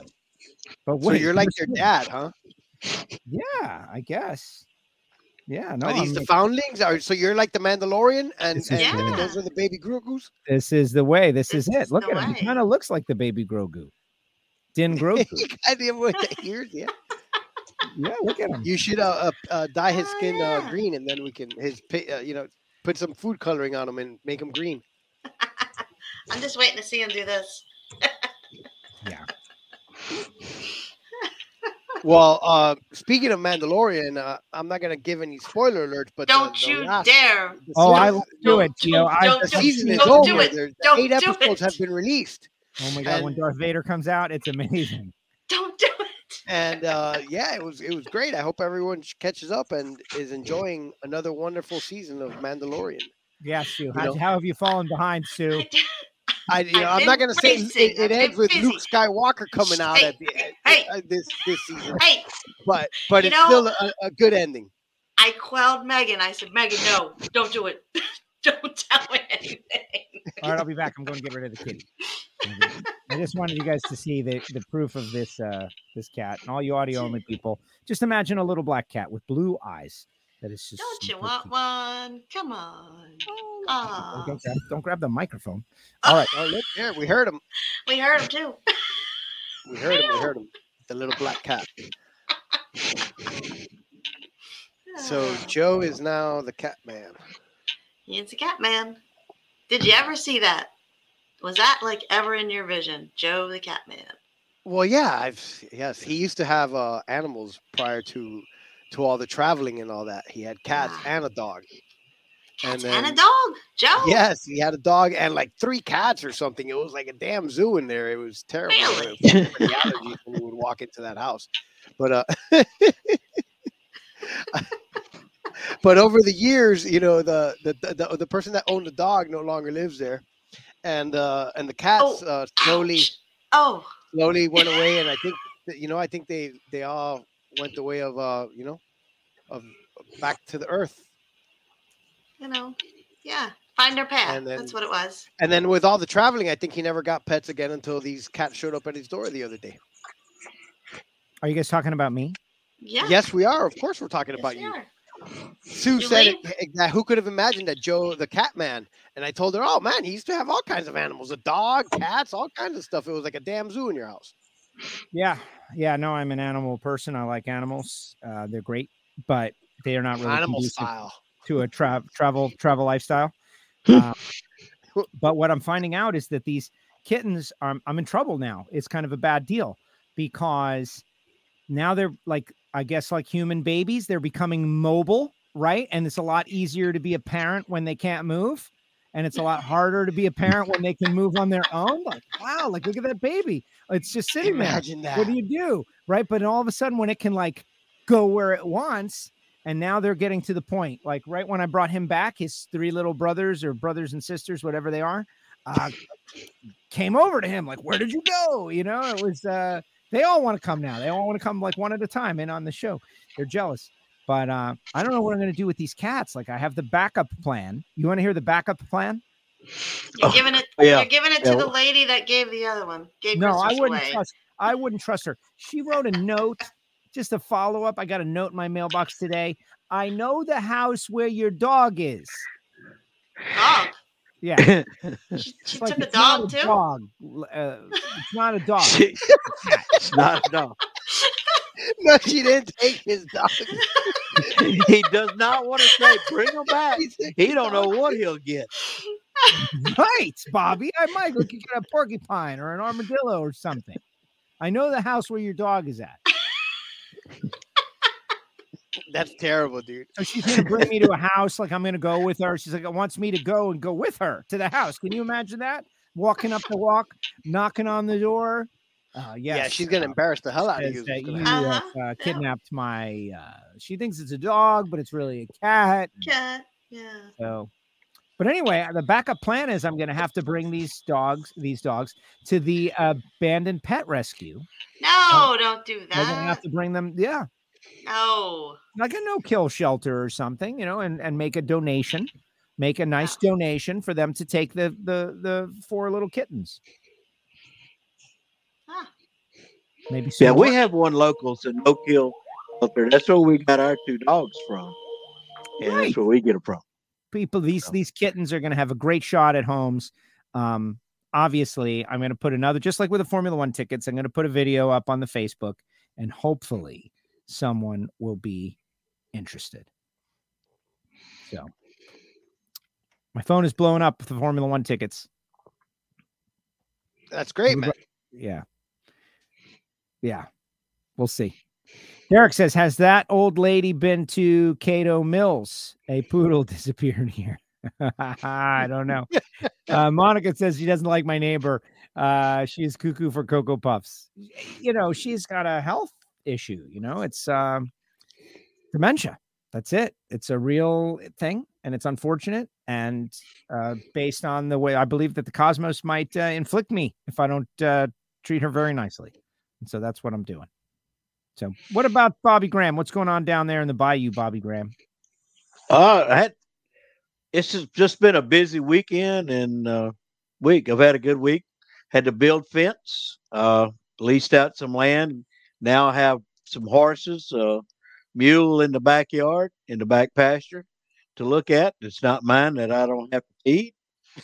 And my daughter just graduated uh, police academy and had a good crawfish boil and had a good weekend.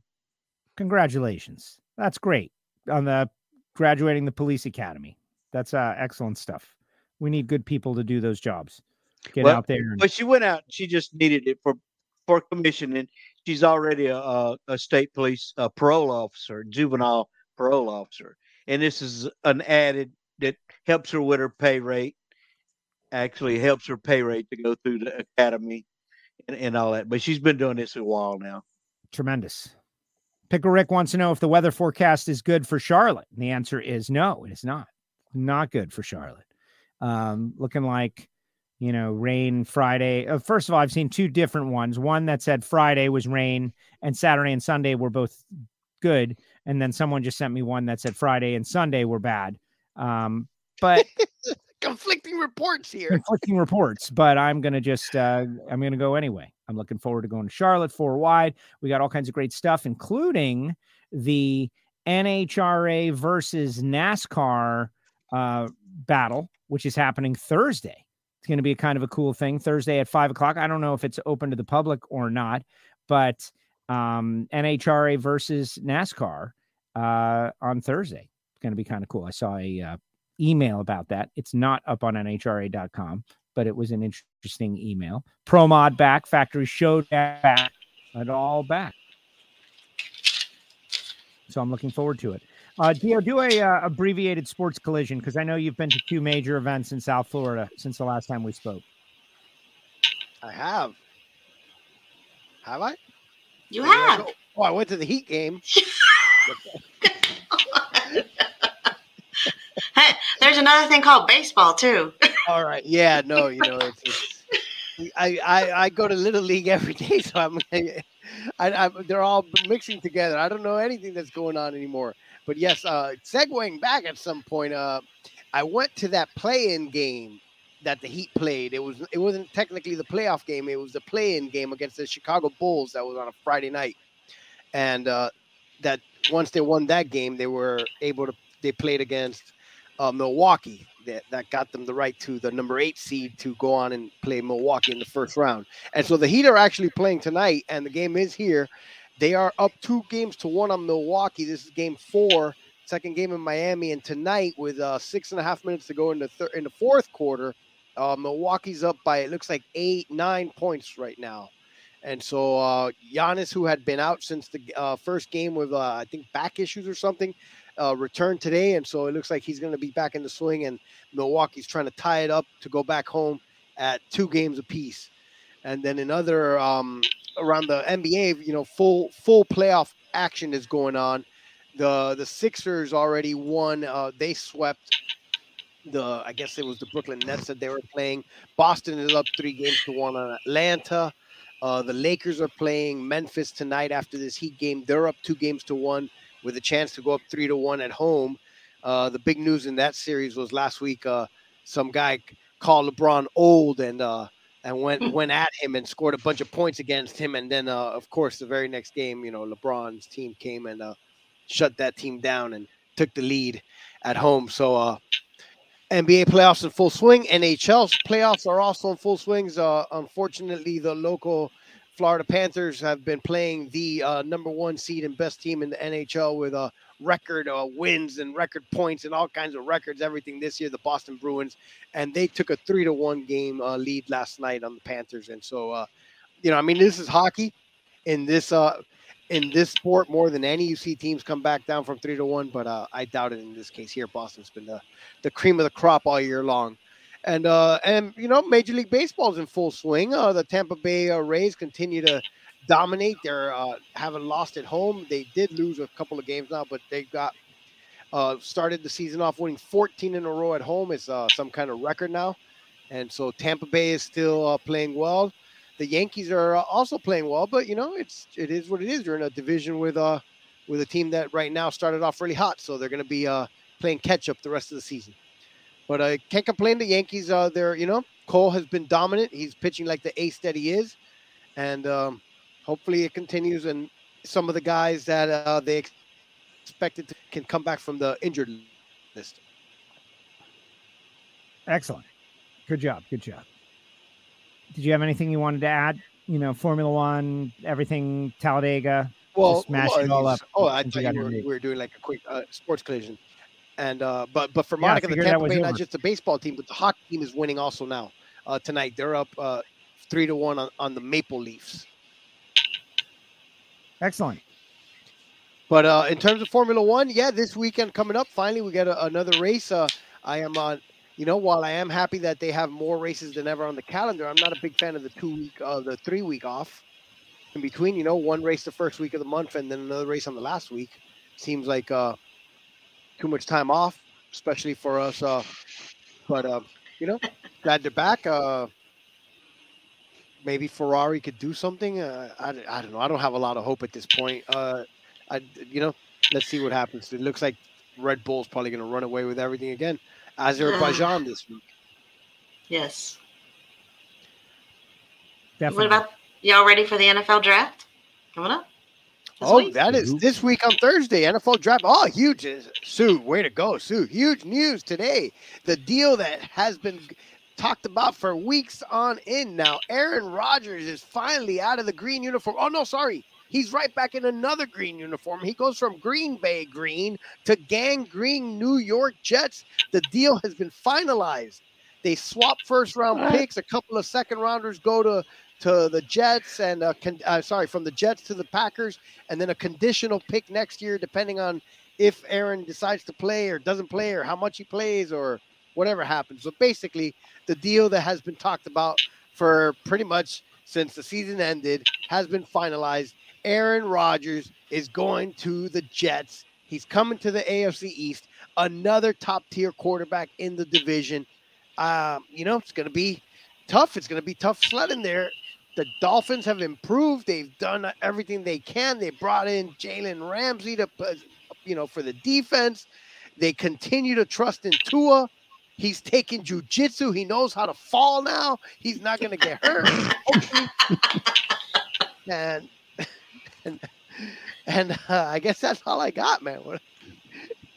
Hit me, hit me with something else, and, and you'll see. It'll make me think of, of, of whatever it is you want me to talk about. It's tough Hey, to come in Jay- into a Jalen Hurts got signed too. Don't forget about that one. Yeah. Oh, sorry, Big money. Jalen Hurts already did sign quarter of a Yeah, billion see? dollars, two hundred and fifty-five Woo! million dollars.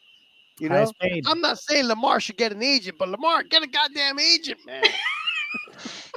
All right, you don't have to give them the full cut. You can negotiate the the commission. Number one, number two, even if you give them a full three percent, what's three percent of two hundred fifty million dollars, man? Right now, you got three percent of nothing. That's it. That's all I got. Tell us how you really feel. I, I, you know what? I like Lamar Jackson. I think he's a very good elite t- level type quarterback. But at some point, you know, it's it's not working out with with him and mom being the agent, man. Like, there's a reason why you have to have an agent, and it's you know. It, uh, you don't have to, but in this particular case with him already, you do because an agent can talk to every team and could have been already had you a deal. He would have been able to do all the illegal talking behind the scenes that you can't do. But if you have an agent, he could talk to their guy without talking to their guy, and it's nothing's official. And and I, and I think part of the reason why is that. And then the other thing is he's a restricted free agent, so nobody wants to work out a deal and just have Baltimore say, "Oh, thank you very much," and you know, and and meet the terms of the deal. So an an agent would help him structure the deal in a way that Baltimore doesn't just re-sign it. You know, all of these things, man. In the end, sometimes you know it costs a little bit of money to make a lot of money. It really does. Well, it, we were just talking about courts and and whatnot. What do they say? There's a saying about uh, only a fool represents himself in court or something like that. Well, Uh, even attorneys don't represent themselves in court. Just for the it's, record. it's just well, it's just a it's a it's a good buffer to have. If you watch Entourage and you saw the Ari scenes, that's why you have an agent, so that someone can curse at someone and it's not you. But when you Absolutely someone- right, and so and so when they right, so when the team says, "Oh, he's always injured," you, you don't take that personal because the agent doesn't tell you that part of when the when the team trash talks you. But when Right. when it's you or your mom in there, and they're like, "Well, you know, Mrs. Jackson, he's been injured for f- ten games uh, each of the last, you know, five games each of the last two years." A- And so mom takes that personal, and Yep. and you could take that personal, but the agent they don't let that stuff get personal. They know that you know these are just the way deals get done. Right. Yeah, that's it. That's you gotta have you gotta have an agent. I should have one. I don't have one. I should have an agent. I'm gonna go get an agent tomorrow. You know, I'm like the old doing it the old school Seb Vettel away Okay, whatever. Anything else? Um, nah, that's all I could think of. All but right, if good. something else will come to me, I'll, no, it's I'll, time for I'll just final it out. thoughts. I just uh, Whoa, I wanted to mention Well, I, we did have a giant Yankees and Angels showdown over the weekend, and I don't know if you got to see uh Shea. Uh, Shea. oh, It wasn't over the weekend; it was earlier in the week. And uh, Judge and Ohtani were like squared off, and it was a great. Uh, Ohtani hit a shot to deep center, and Judge went back over the wall, climbed it, and brought it back.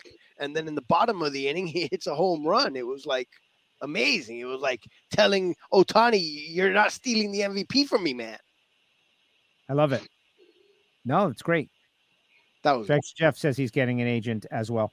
Two things I wanted to mention that I that I didn't that I didn't mention. I just wanted to, uh, you know, the uh, Grand Prix of Long Beach happened. We didn't really touch it on it because we were uh, not on the air. Kyle Kirkwood gets the win in IndyCar, and uh, Kyle is a kid that we interviewed here on WFO a long, long time ago, like years ago, when he was running down here in South Florida in one of the Formula One series that happened to be at Homestead Miami Speedway, and I was a track announcer for that deal. It was like Formula. Uh, I think they were running with Trans Am.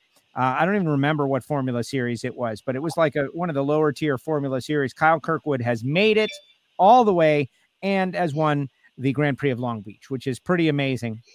That was at least 10 years ago, and he was like a 18 year old kid or something at that time, maybe a little older. But uh, congratulations to Kyle. And then, of course, IndyCar is back in action at uh, in Alabama. I just wanted to mention that. And yeah, Gio already mentioned the Mandalorian, and my list is done. I'm good. Final thoughts, Bobby Graham. Why don't you go all Bobby Graham on us? I got a very quick one today. Uh, Okay. Very quick. We don't need it to be quick though, Bobby. This is educational. You need to pay attention to this. All right. When you do dealings, financial dealings, keep records of what you do. This three year throw it away deal in your filing cabinet does not work. Matter of fact, should your parents go or whatever, keep your parents' financial records of purchases of major items because you're going to find one day you're going to need them. And that's my words of wisdom is keep important papers. You will need them one day, Oh my whether you god. think you will or not. Kifa, keep everything forever, always. That's my uh, personal motto, and I agree with that, Bobby. Keep it, keep it all, keep everything until your whole house is nothing but filing cabinets and papers and boxes and papers and box, and you just, hmm. you know, and the day you throw it away, That's the day the CPA told you you really need this so I can save your behind. yeah, exactly. Megan says, like Toto Wolff said, have it printed out, receipts on desk. Yes. Yeah, yeah. No, it's it's good note. It's good note. and file an extension. Yeah. Right. No, the and extension. that's it. That's it. Good, good deal. Good deal. Um, all right, winding down. Matt in Australia, did you have anything else you wanted to add? Uh, not crew chief wise. Probably leave that alone. Um, No, I- I don't know how I'll go at doing this, Joe, but I'm going to give it a try because I know there's a lot of uh, servicemen and women that uh, listen to the show as well. Yes. But today is a very, very significant uh, day in Australia and New Zealand's history. That's where the, the word it's called Anzac Day. So it's the Anzac is an acronym for the Australian New Zealand Army Corps, and uh, it was a battle 108 years ago in Turkey that went uh, that went terribly wrong because the English uh, sent us onto the wrong beach in Turkey, and uh, on the first day, uh, 3,000 men died um, of a 10 month campaign that 11,000 people died in. And uh, it, from great tragedy, it bore, born a legend, I guess you could say, with Australia and New Zealand um, of the fighting spirit that uh, both countries uh, showed. So, yeah, pretty, a very significant day, hence the reason I got up at 4 a.m. this morning. Uh, I had a great uncle who fought there. Um, a lot of Australians make the pilgrimage to a place called Gallipoli in Turkey. Uh, Yes. I've got a mate. I've got a mate who is him and his wife are actually there as we speak, getting ready for the dawn service over there. So, pretty big thing. Um, I'm going to try this, and hopefully I'll get through it all right. So it's it's called the Ode of Remembrance, and uh, it's it goes. It's a poem that goes like this. Uh, they shall not grow old, as we that are left grow old. Age shall not weary them, nor the years condemn. And at the going down of the sun, and in the morning, we will remember them, lest we forget. Tremendous. Tremendous. The dramatic read. Is Yeah. Gallipoli is where Winston Churchill it was a total blunder, right? Like I, I don't I know that Well, it was in it was in WW one. Right. Winston Churchill made some major, major errors at the start of his career that cast him out before World War II, where he made his big comeback and obviously did great things. And this is it, from what I'm understanding. He he was in. If my memory serves me, and I'm trying the trying the database here. If my memory serves me, he was in the Navy as like a commander of a fleet or whatever. And yes, it was the British intelligence or lack of intelligence and British uh, Navy that dropped uh, the Australian and New Zealand uh, Army Corps off to um, what's now called Gallipoli Cove or Anzac Cove in Gallipoli. Um, and yeah, they were they were five or eight miles away from the beach beachfront they were supposed to be dropped on and it was just uh, they got slaughtered. The the uh, the incline of the cliffs were you'd have to look it up to to bring it justice to how uh, how steep they were. And uh, for ten months, the Australians and New Zealanders um, fought on these cliffs, fighting against the Turks. To a point where the Turks now even uh, in this commemorative ceremony, which happens today, uh, the Turkish government's very involved, and the Turkish soldiers and the Turkish people uh, pay great um, homage, I guess you could say, to the Australian and New Zealanders for how uh, how brave they were, and they they they now say that you're part of our. Uh, I'm going to paraphrase this, but they, in their their terms, they say you're part of our land now because your blood was on our land and you died here, and Wow. they they can't even believe how brave, I guess, in 1915, maybe stupid uh, or uneducated we were to to hear a whistle blow, hop out of a trench, and uh, and run at a machine gun post. You know, so it's uh, yeah. Anyway, I won't get into the nuts and bolts of it too much, but yeah, very uh, very important day here in Down Under for Australians, Australian and New Zealanders. That's for sure.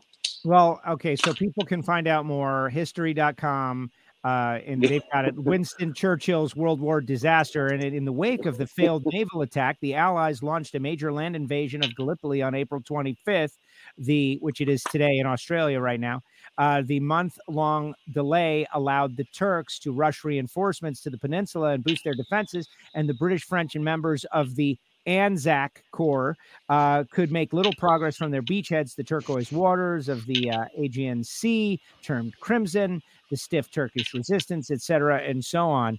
But Matt, I appreciate you bringing that stuff up because we are so caught up in our fun and the amazing things that are happening in the world and that are possible right now that very infrequently do we as in humans take time to think about those moments the sacrifices of the past. And i honestly genuinely believe that there are a lot of people in our ranks humans that are so ignorant of what that means what you just described right that they're okay to see it again that there there are people that I encounter that are like okay with the idea of war when I talk about hey man you know the Chinese or the Russians or like you know you got to stop them now otherwise they uh they keep coming you know different stuff like that. People are like ah war with China wouldn't be bad. We would be able to win it right away. It would be cool. Like people say such things. People say those things.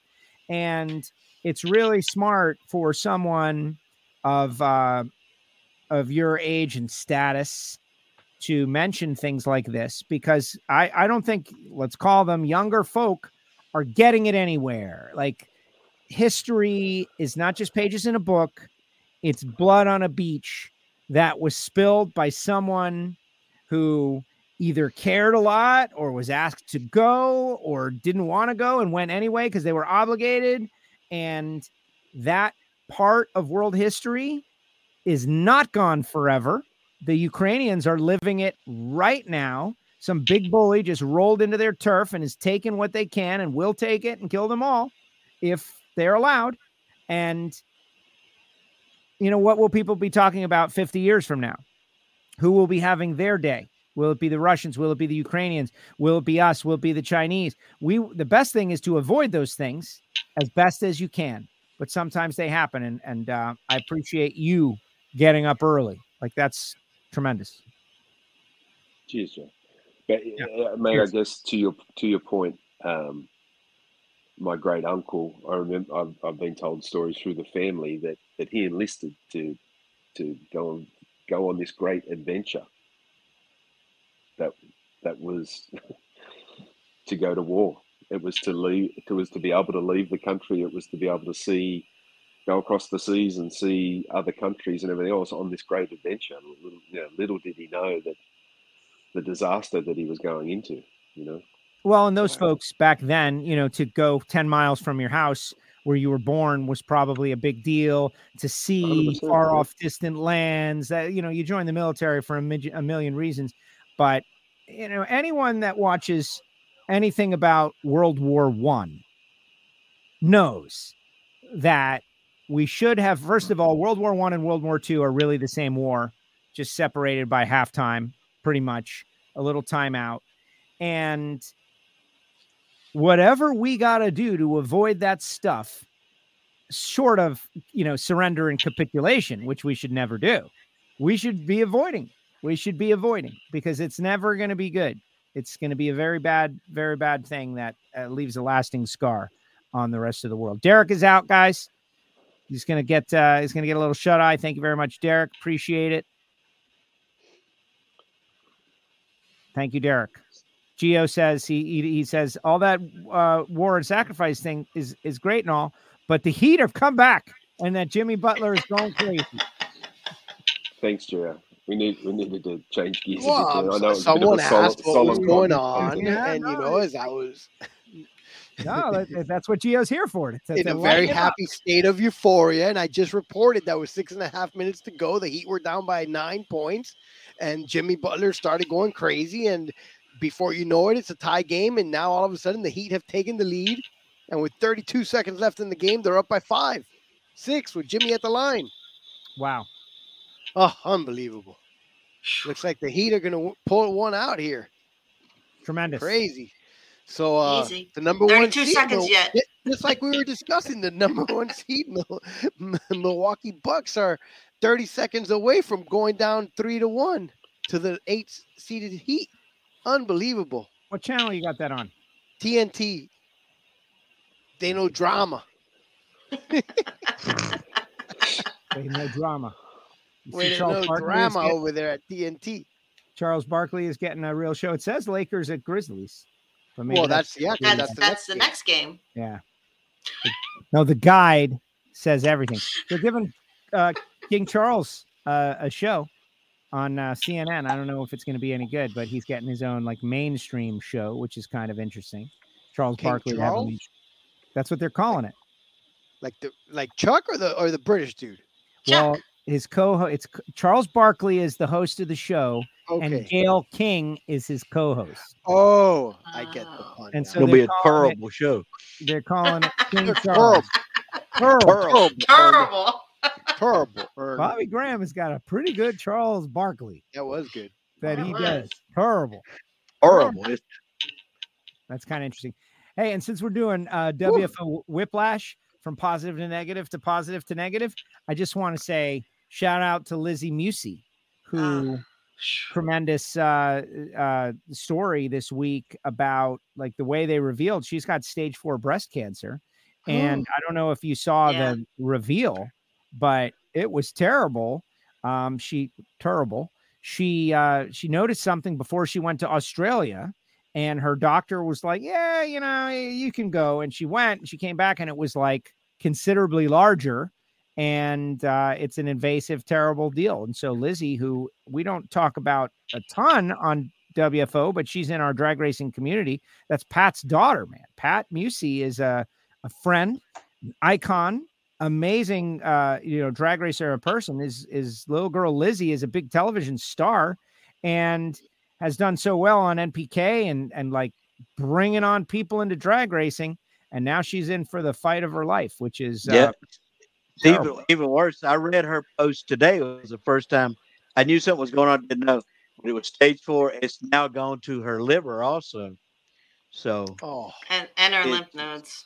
yeah, Yeah. and her lip nodes. So she's Well, really first, the fighting. a lymph nodes. Yeah, horrible she's got a bad, bad invasive problem. Someone needs to come up with a positive story to go after this one. Just saying, guys. But Mm. uh, it was a big news in motorsports, and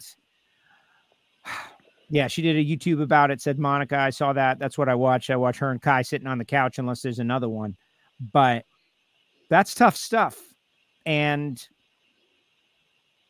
NPK or NHRA or Southeastern Division or whatever, if you're a drag racer, like I know there's a lot of people out there with problems, but she's very, very well known, and we're gonna live this with her.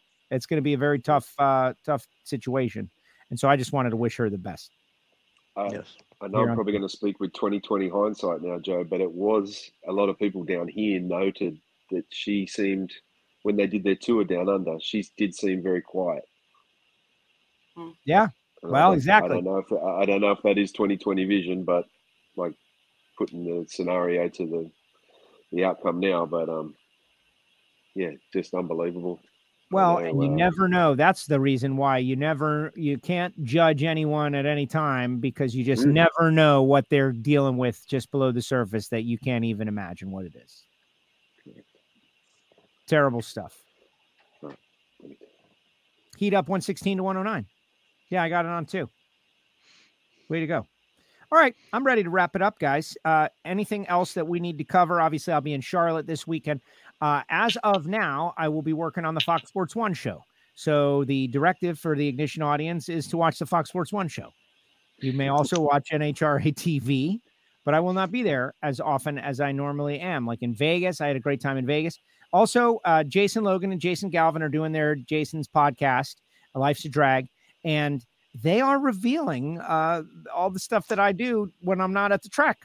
And so, if you want to hear about that, wherever we go to eat, what we're eating, what I'm uh, ordering, uh, I, I can listen to what what it is on uh, on their podcast, which is interesting and fun at the same time. Um, but uh, I will be working on FS1, which I'm super excited about. Hopefully, the weather holds out and we do not have any kind of rain delay spectacular. Um, but we'll see. We'll see what it is. Um, okay, Bobby Graham, you gave your final thought. Matt in Australia, final thought. Down there, we've got uh, Dragster Jeff says race safe. I'll see you in the lanes. It's a fun show. Uh, he likes the Jason's podcast, Jason Squared. Um, let's see what else. Megan is out there signing off. everyone's out there signing off, and uh, I'll be on with Reinhardt at one on Tuesday, and a guy named Tony Stewart at Oh. one thirty on Wednesday. Tony is going to come on the show, and we'll do like a winter view for his A. I've heard of that guy. Yeah. Which, uh, what's weird is like I haven't been on the show in this capacity since Vegas. That was a really cool deal. I did an informal poll. Is it time for Tony to win, or you know, do we want him to suffer more? And everybody agreed that it was time for him to win. And we're seeing Stewart. That's pretty funny. That's good. That was What? Like, is it time for him Suffer. to win? Or suffer. Suffer. Oh, Yeah. suffer. Drag racing can't be too easy. You can't just show up and win immediately. You can't do that. And uh, he did. He, he paid his dues. He went out. He won by 310 thou. The guy is serious. And J.R. Todd, uh, who did a great job on the broadcast, said it very well. He goes, I felt like I just watched AJ Foyt win a drag race. And that's what Tony Stewart is for our generation.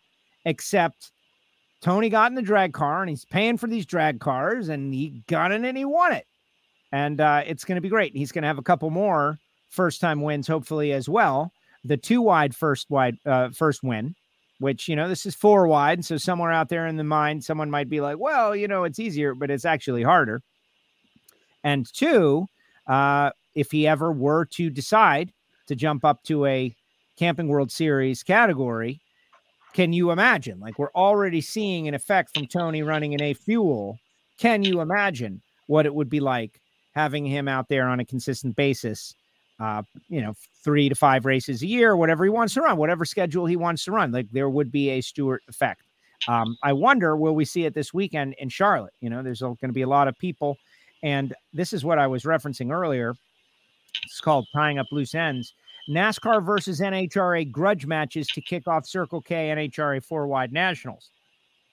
Before the event, we're talking Thursday night, a special night, uh, NASCAR night at the Dragway will take place on Thursday, featuring NASCAR versus NHRA celebrity grudge match, followed up by a test and tune session. The special event is open and free to the public with an on-site donation to Speedway Children's Charity. So give us uh, a donation and you're in. Gates open at 5 p.m. with the exciting NASCAR versus NHRA celebrity grudge match set to take place at 6:15. The unique matchups will uh, with some of the top stars of each series include top field points leader Justin Ashley. I thought Steve Torrence is the points leader. I'll go double check. Uh, taking on NASCAR standout Tyler Reddick. So Justin Ashley versus Tyler Reddick. Three-time world champ Antron Brown is going to race against Bubba Wallace. Former Funny Car World Champion J.R. Todd is going to race against Ty Gibbs, and several more matchups to be announced. So that's going to be very fun. Greg Walter, who is the executive vice president and general mangler at Charlotte Motor Speedway and ZMAX Dragway, says when the NHRA's best come to NASCAR's backyard, it's only fitting that we line them up for a little friendly competition to kick back, uh, kick off some action for the four wide. I think it is great. To top it all off, the evening will be emceed by NHRA on Fox's Brian Lohnes and NASCAR on Fox's Michael Waltrip, adding another memorable aspect to the evening.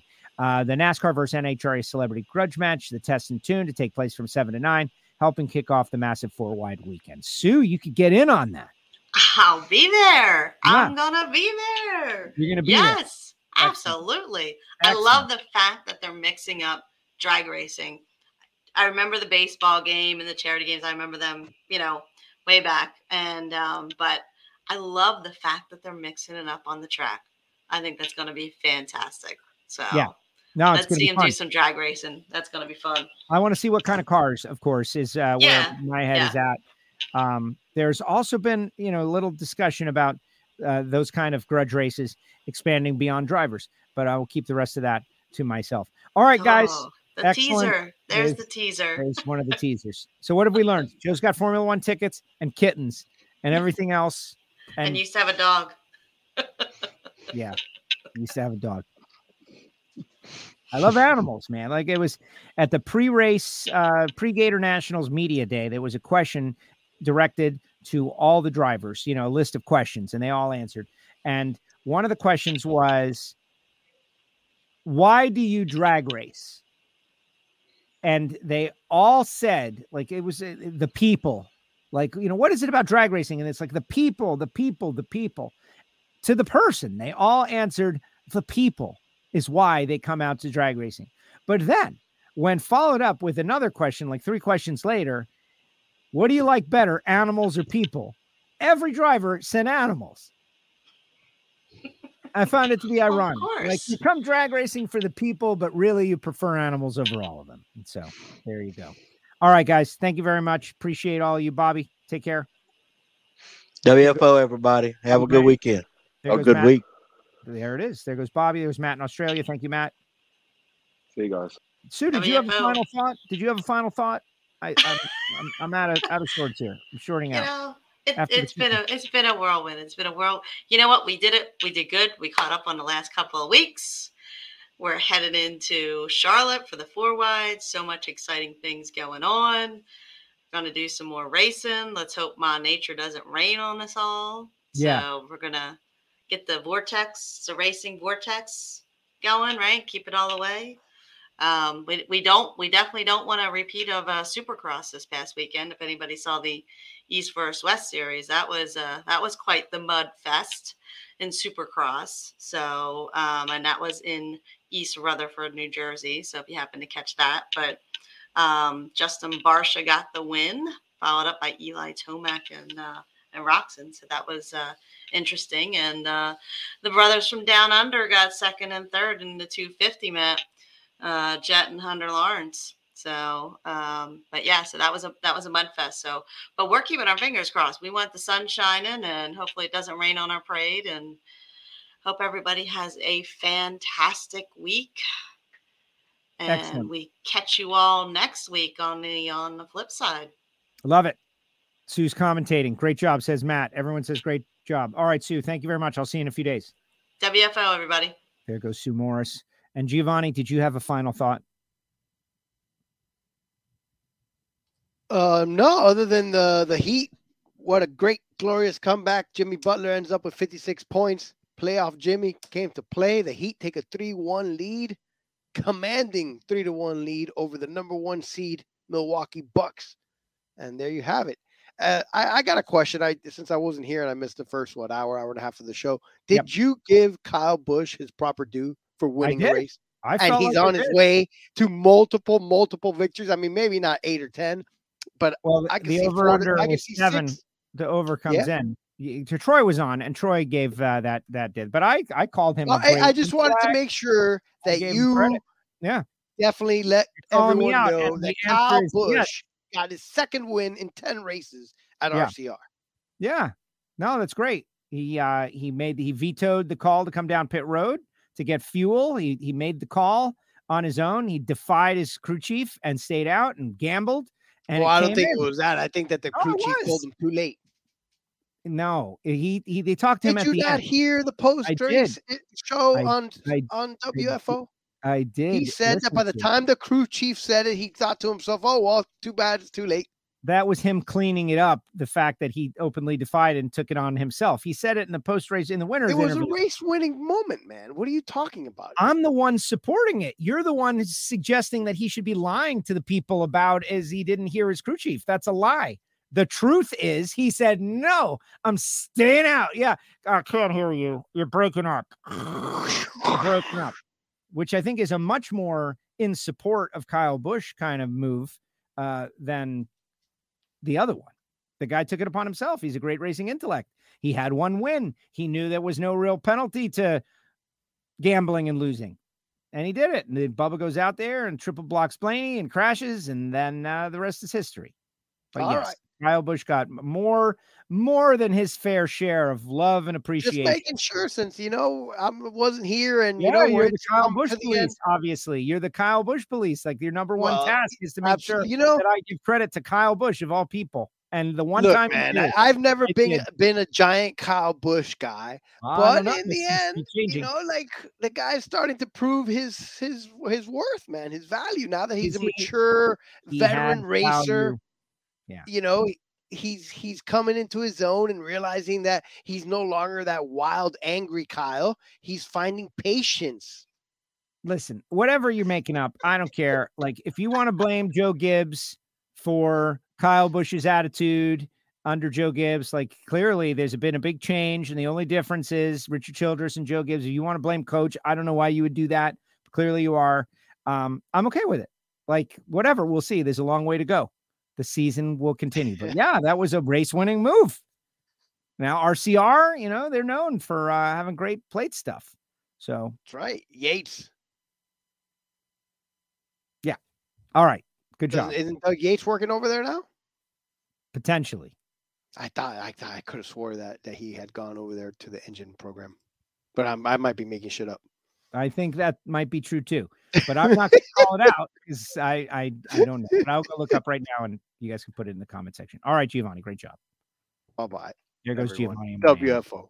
See, yes, better late than never, Giovanni. Good job with the kid. Big victory. This guy's like got the glow of a winner, two-time winner, the Heat and the kid. All right, before we go, this has been an interesting show. You know, the week after a week that we don't do a show, it's always like this because we want to get everything in. We want to make sure we talk about everything that there is to talk about, and then as soon as we get off the air, there's something that we forgot, in, inevitably. But this show, I don't think.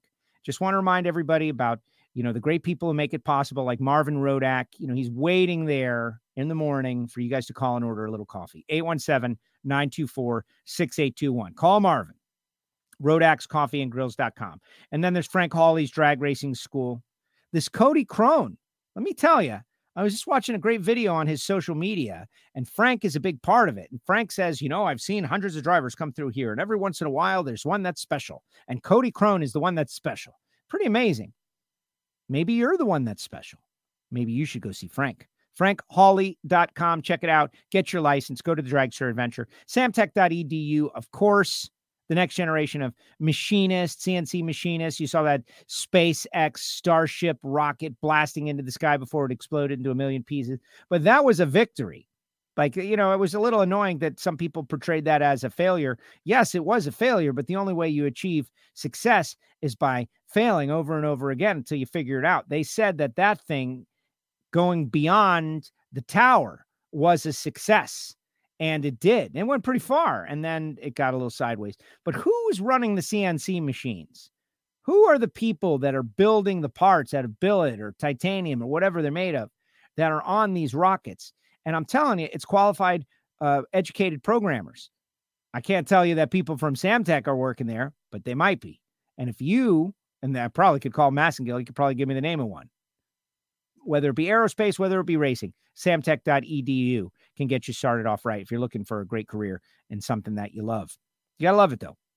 Of course, Bernie Speed Shop, Josh Hart named to NHRA's top movers and shakers. That was pretty cool. I kind of wanted to be nominated, but I didn't know that it was a thing, so I couldn't stack the deck like I normally would have. Maybe next year. Burnyzz.com. Please go to the website and check out their social media if you're buying or selling classic cars frame off restorations. They do it all. Phillips Connect, phillips-connect.com. Justin Ashley will be running up against Tyler Reddick. A little battle. Kind of cool. FTI Performance Transmissions and Torque Converters. You got the Spring Fling at Galot, and you got NHRA at ZMAX this w- weekend. Uh, there's a chance for a clean sweep of FTI Performance Transmissions and Torque Converters cars. Uh, Foggit, Gary Stinnett. I did. There's something I didn't get to tell you about. Project Pontiac got John Gadosh and Gary Stinnett on the phone talking engine stuff together. And I got out the way and I just listened to those two guys. John, who is an expert about Pontiacs, who run pro stock, and Gary's an expert about uh, everything else, and just talking about the block, talking about what they want to do, what Gary's going to do. What do you think about this? What do you think about that? What do you think about clearances? All those things. It was a really amazing thing. Um, if you're a Lucas Oil Series racer, if you're a racer, if you got a race car, if you want to protect something, if you got some rusted studs, Foggit, F O G G I T. Total Seal piston rings. I'm really interested. This is like serious moment. I'm going to talk about it tomorrow. Matt Hartford got a fast hot rod. We got a new episode of Hidden Horsepower that's up. Me and Lake and Dino Don and Ben Strader got together for a wide ranging conversation. And it was really interesting. Like they were talking about engine technology and all the different ways it's going. But in particular, Dino Don McCaskill was on there and he runs the dyno for Shaver racing engines and they work on like 410 sprints and talking about dynoing and like what works and what's going on. Really amazing conversation. You'll check it out on Hidden Horsepower. But uh, Total Seal Team is a win waiting to happen in pro stock. Waiting to happen. Can they make it happen this weekend and get a headline at every race of the season? It's going to be very interesting to see. Check them out, totalseal.com. Some other comments on there. Dragster Jeff says he liked the hidden horsepower. Matt Clark says Hartford is on fire. Yeah. All kinds of good stuff. Gio, FYI, Yates builds engines with Ra- Jack Roush, not RCR. Yeah, and it's like Roush Yates racing engines. That's why I didn't say it because, like, every once in a while, something that's so confusing will get thrown out that I just stay away. But yeah. And Stubo's excited about Rodax coffee. Maybe Sue will bring me some coffee on like Friday or Saturday morning. That would be tremendous. Um, hooked on the zombie and Schumacher champion blend, says Sue. So there, you even got a pick. I love it. All right, guys, that's going to do it. Appreciate all of you WFO radio listeners out there. The podcast, the audio only version of the show. You guys are the backbone of the show. There are weeks, like I'll be honest, like the Dallas Glenn on Facebook and on YouTube you know, Dallas is a is a new racer. He's relatively young. He doesn't have a big following just yet. Where is he going to get the following? Well, he's going to get the following by coming on WFO, and maybe people like you guys will say, "Man, that guy's a hardworking guy. I'm going to root for him," but he's not there yet. This podcast audience always delivers. You guys are always there, even for the ignition show when we do it, which is amazing. And if there's Theobalds out there, that's amazing. If there's Lucas Oil Series racers, I know David Eaton is out there. Congratulations on runner up. I know you'd rather have won. But everybody that's in the drag racing community that also listens to Ignition and our nonsense, right? The digressions and the fun and the chaos and, you know, whatever we're doing, whatever it is, it's unpredictable. You really don't know. You'll get some NASCAR and fantasy results. We'll talk a little Formula One. Joe will push whatever he's got on his mind on the given week. But the Patreon co hosts, man, they bring it. Wouldn't you like to be a Patreon co host? I can't even do it with a straight face. Hey, we picked up five this week. It's that Hear It From Heiner show that nearly everybody loves. Almost everybody, except for one, which is so great. So great. Oh, boy. We have been having a good time. Just root for Ma Nature to give us a break this weekend. That's what we really need. All right, guys. We'll see you tomorrow at Reinhardt. We'll see you on Wednesday with Smoke. It's Going to be very interesting interview. Appreciate you all. WFO!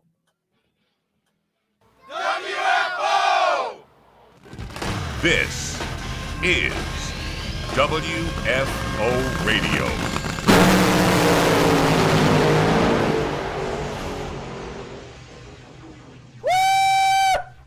Yeah, welcome to the party. Bye, bye, bye. The views and opinions of the hosts, guests, or callers do not necessarily reflect that of the station ownership, advertisers, or agencies.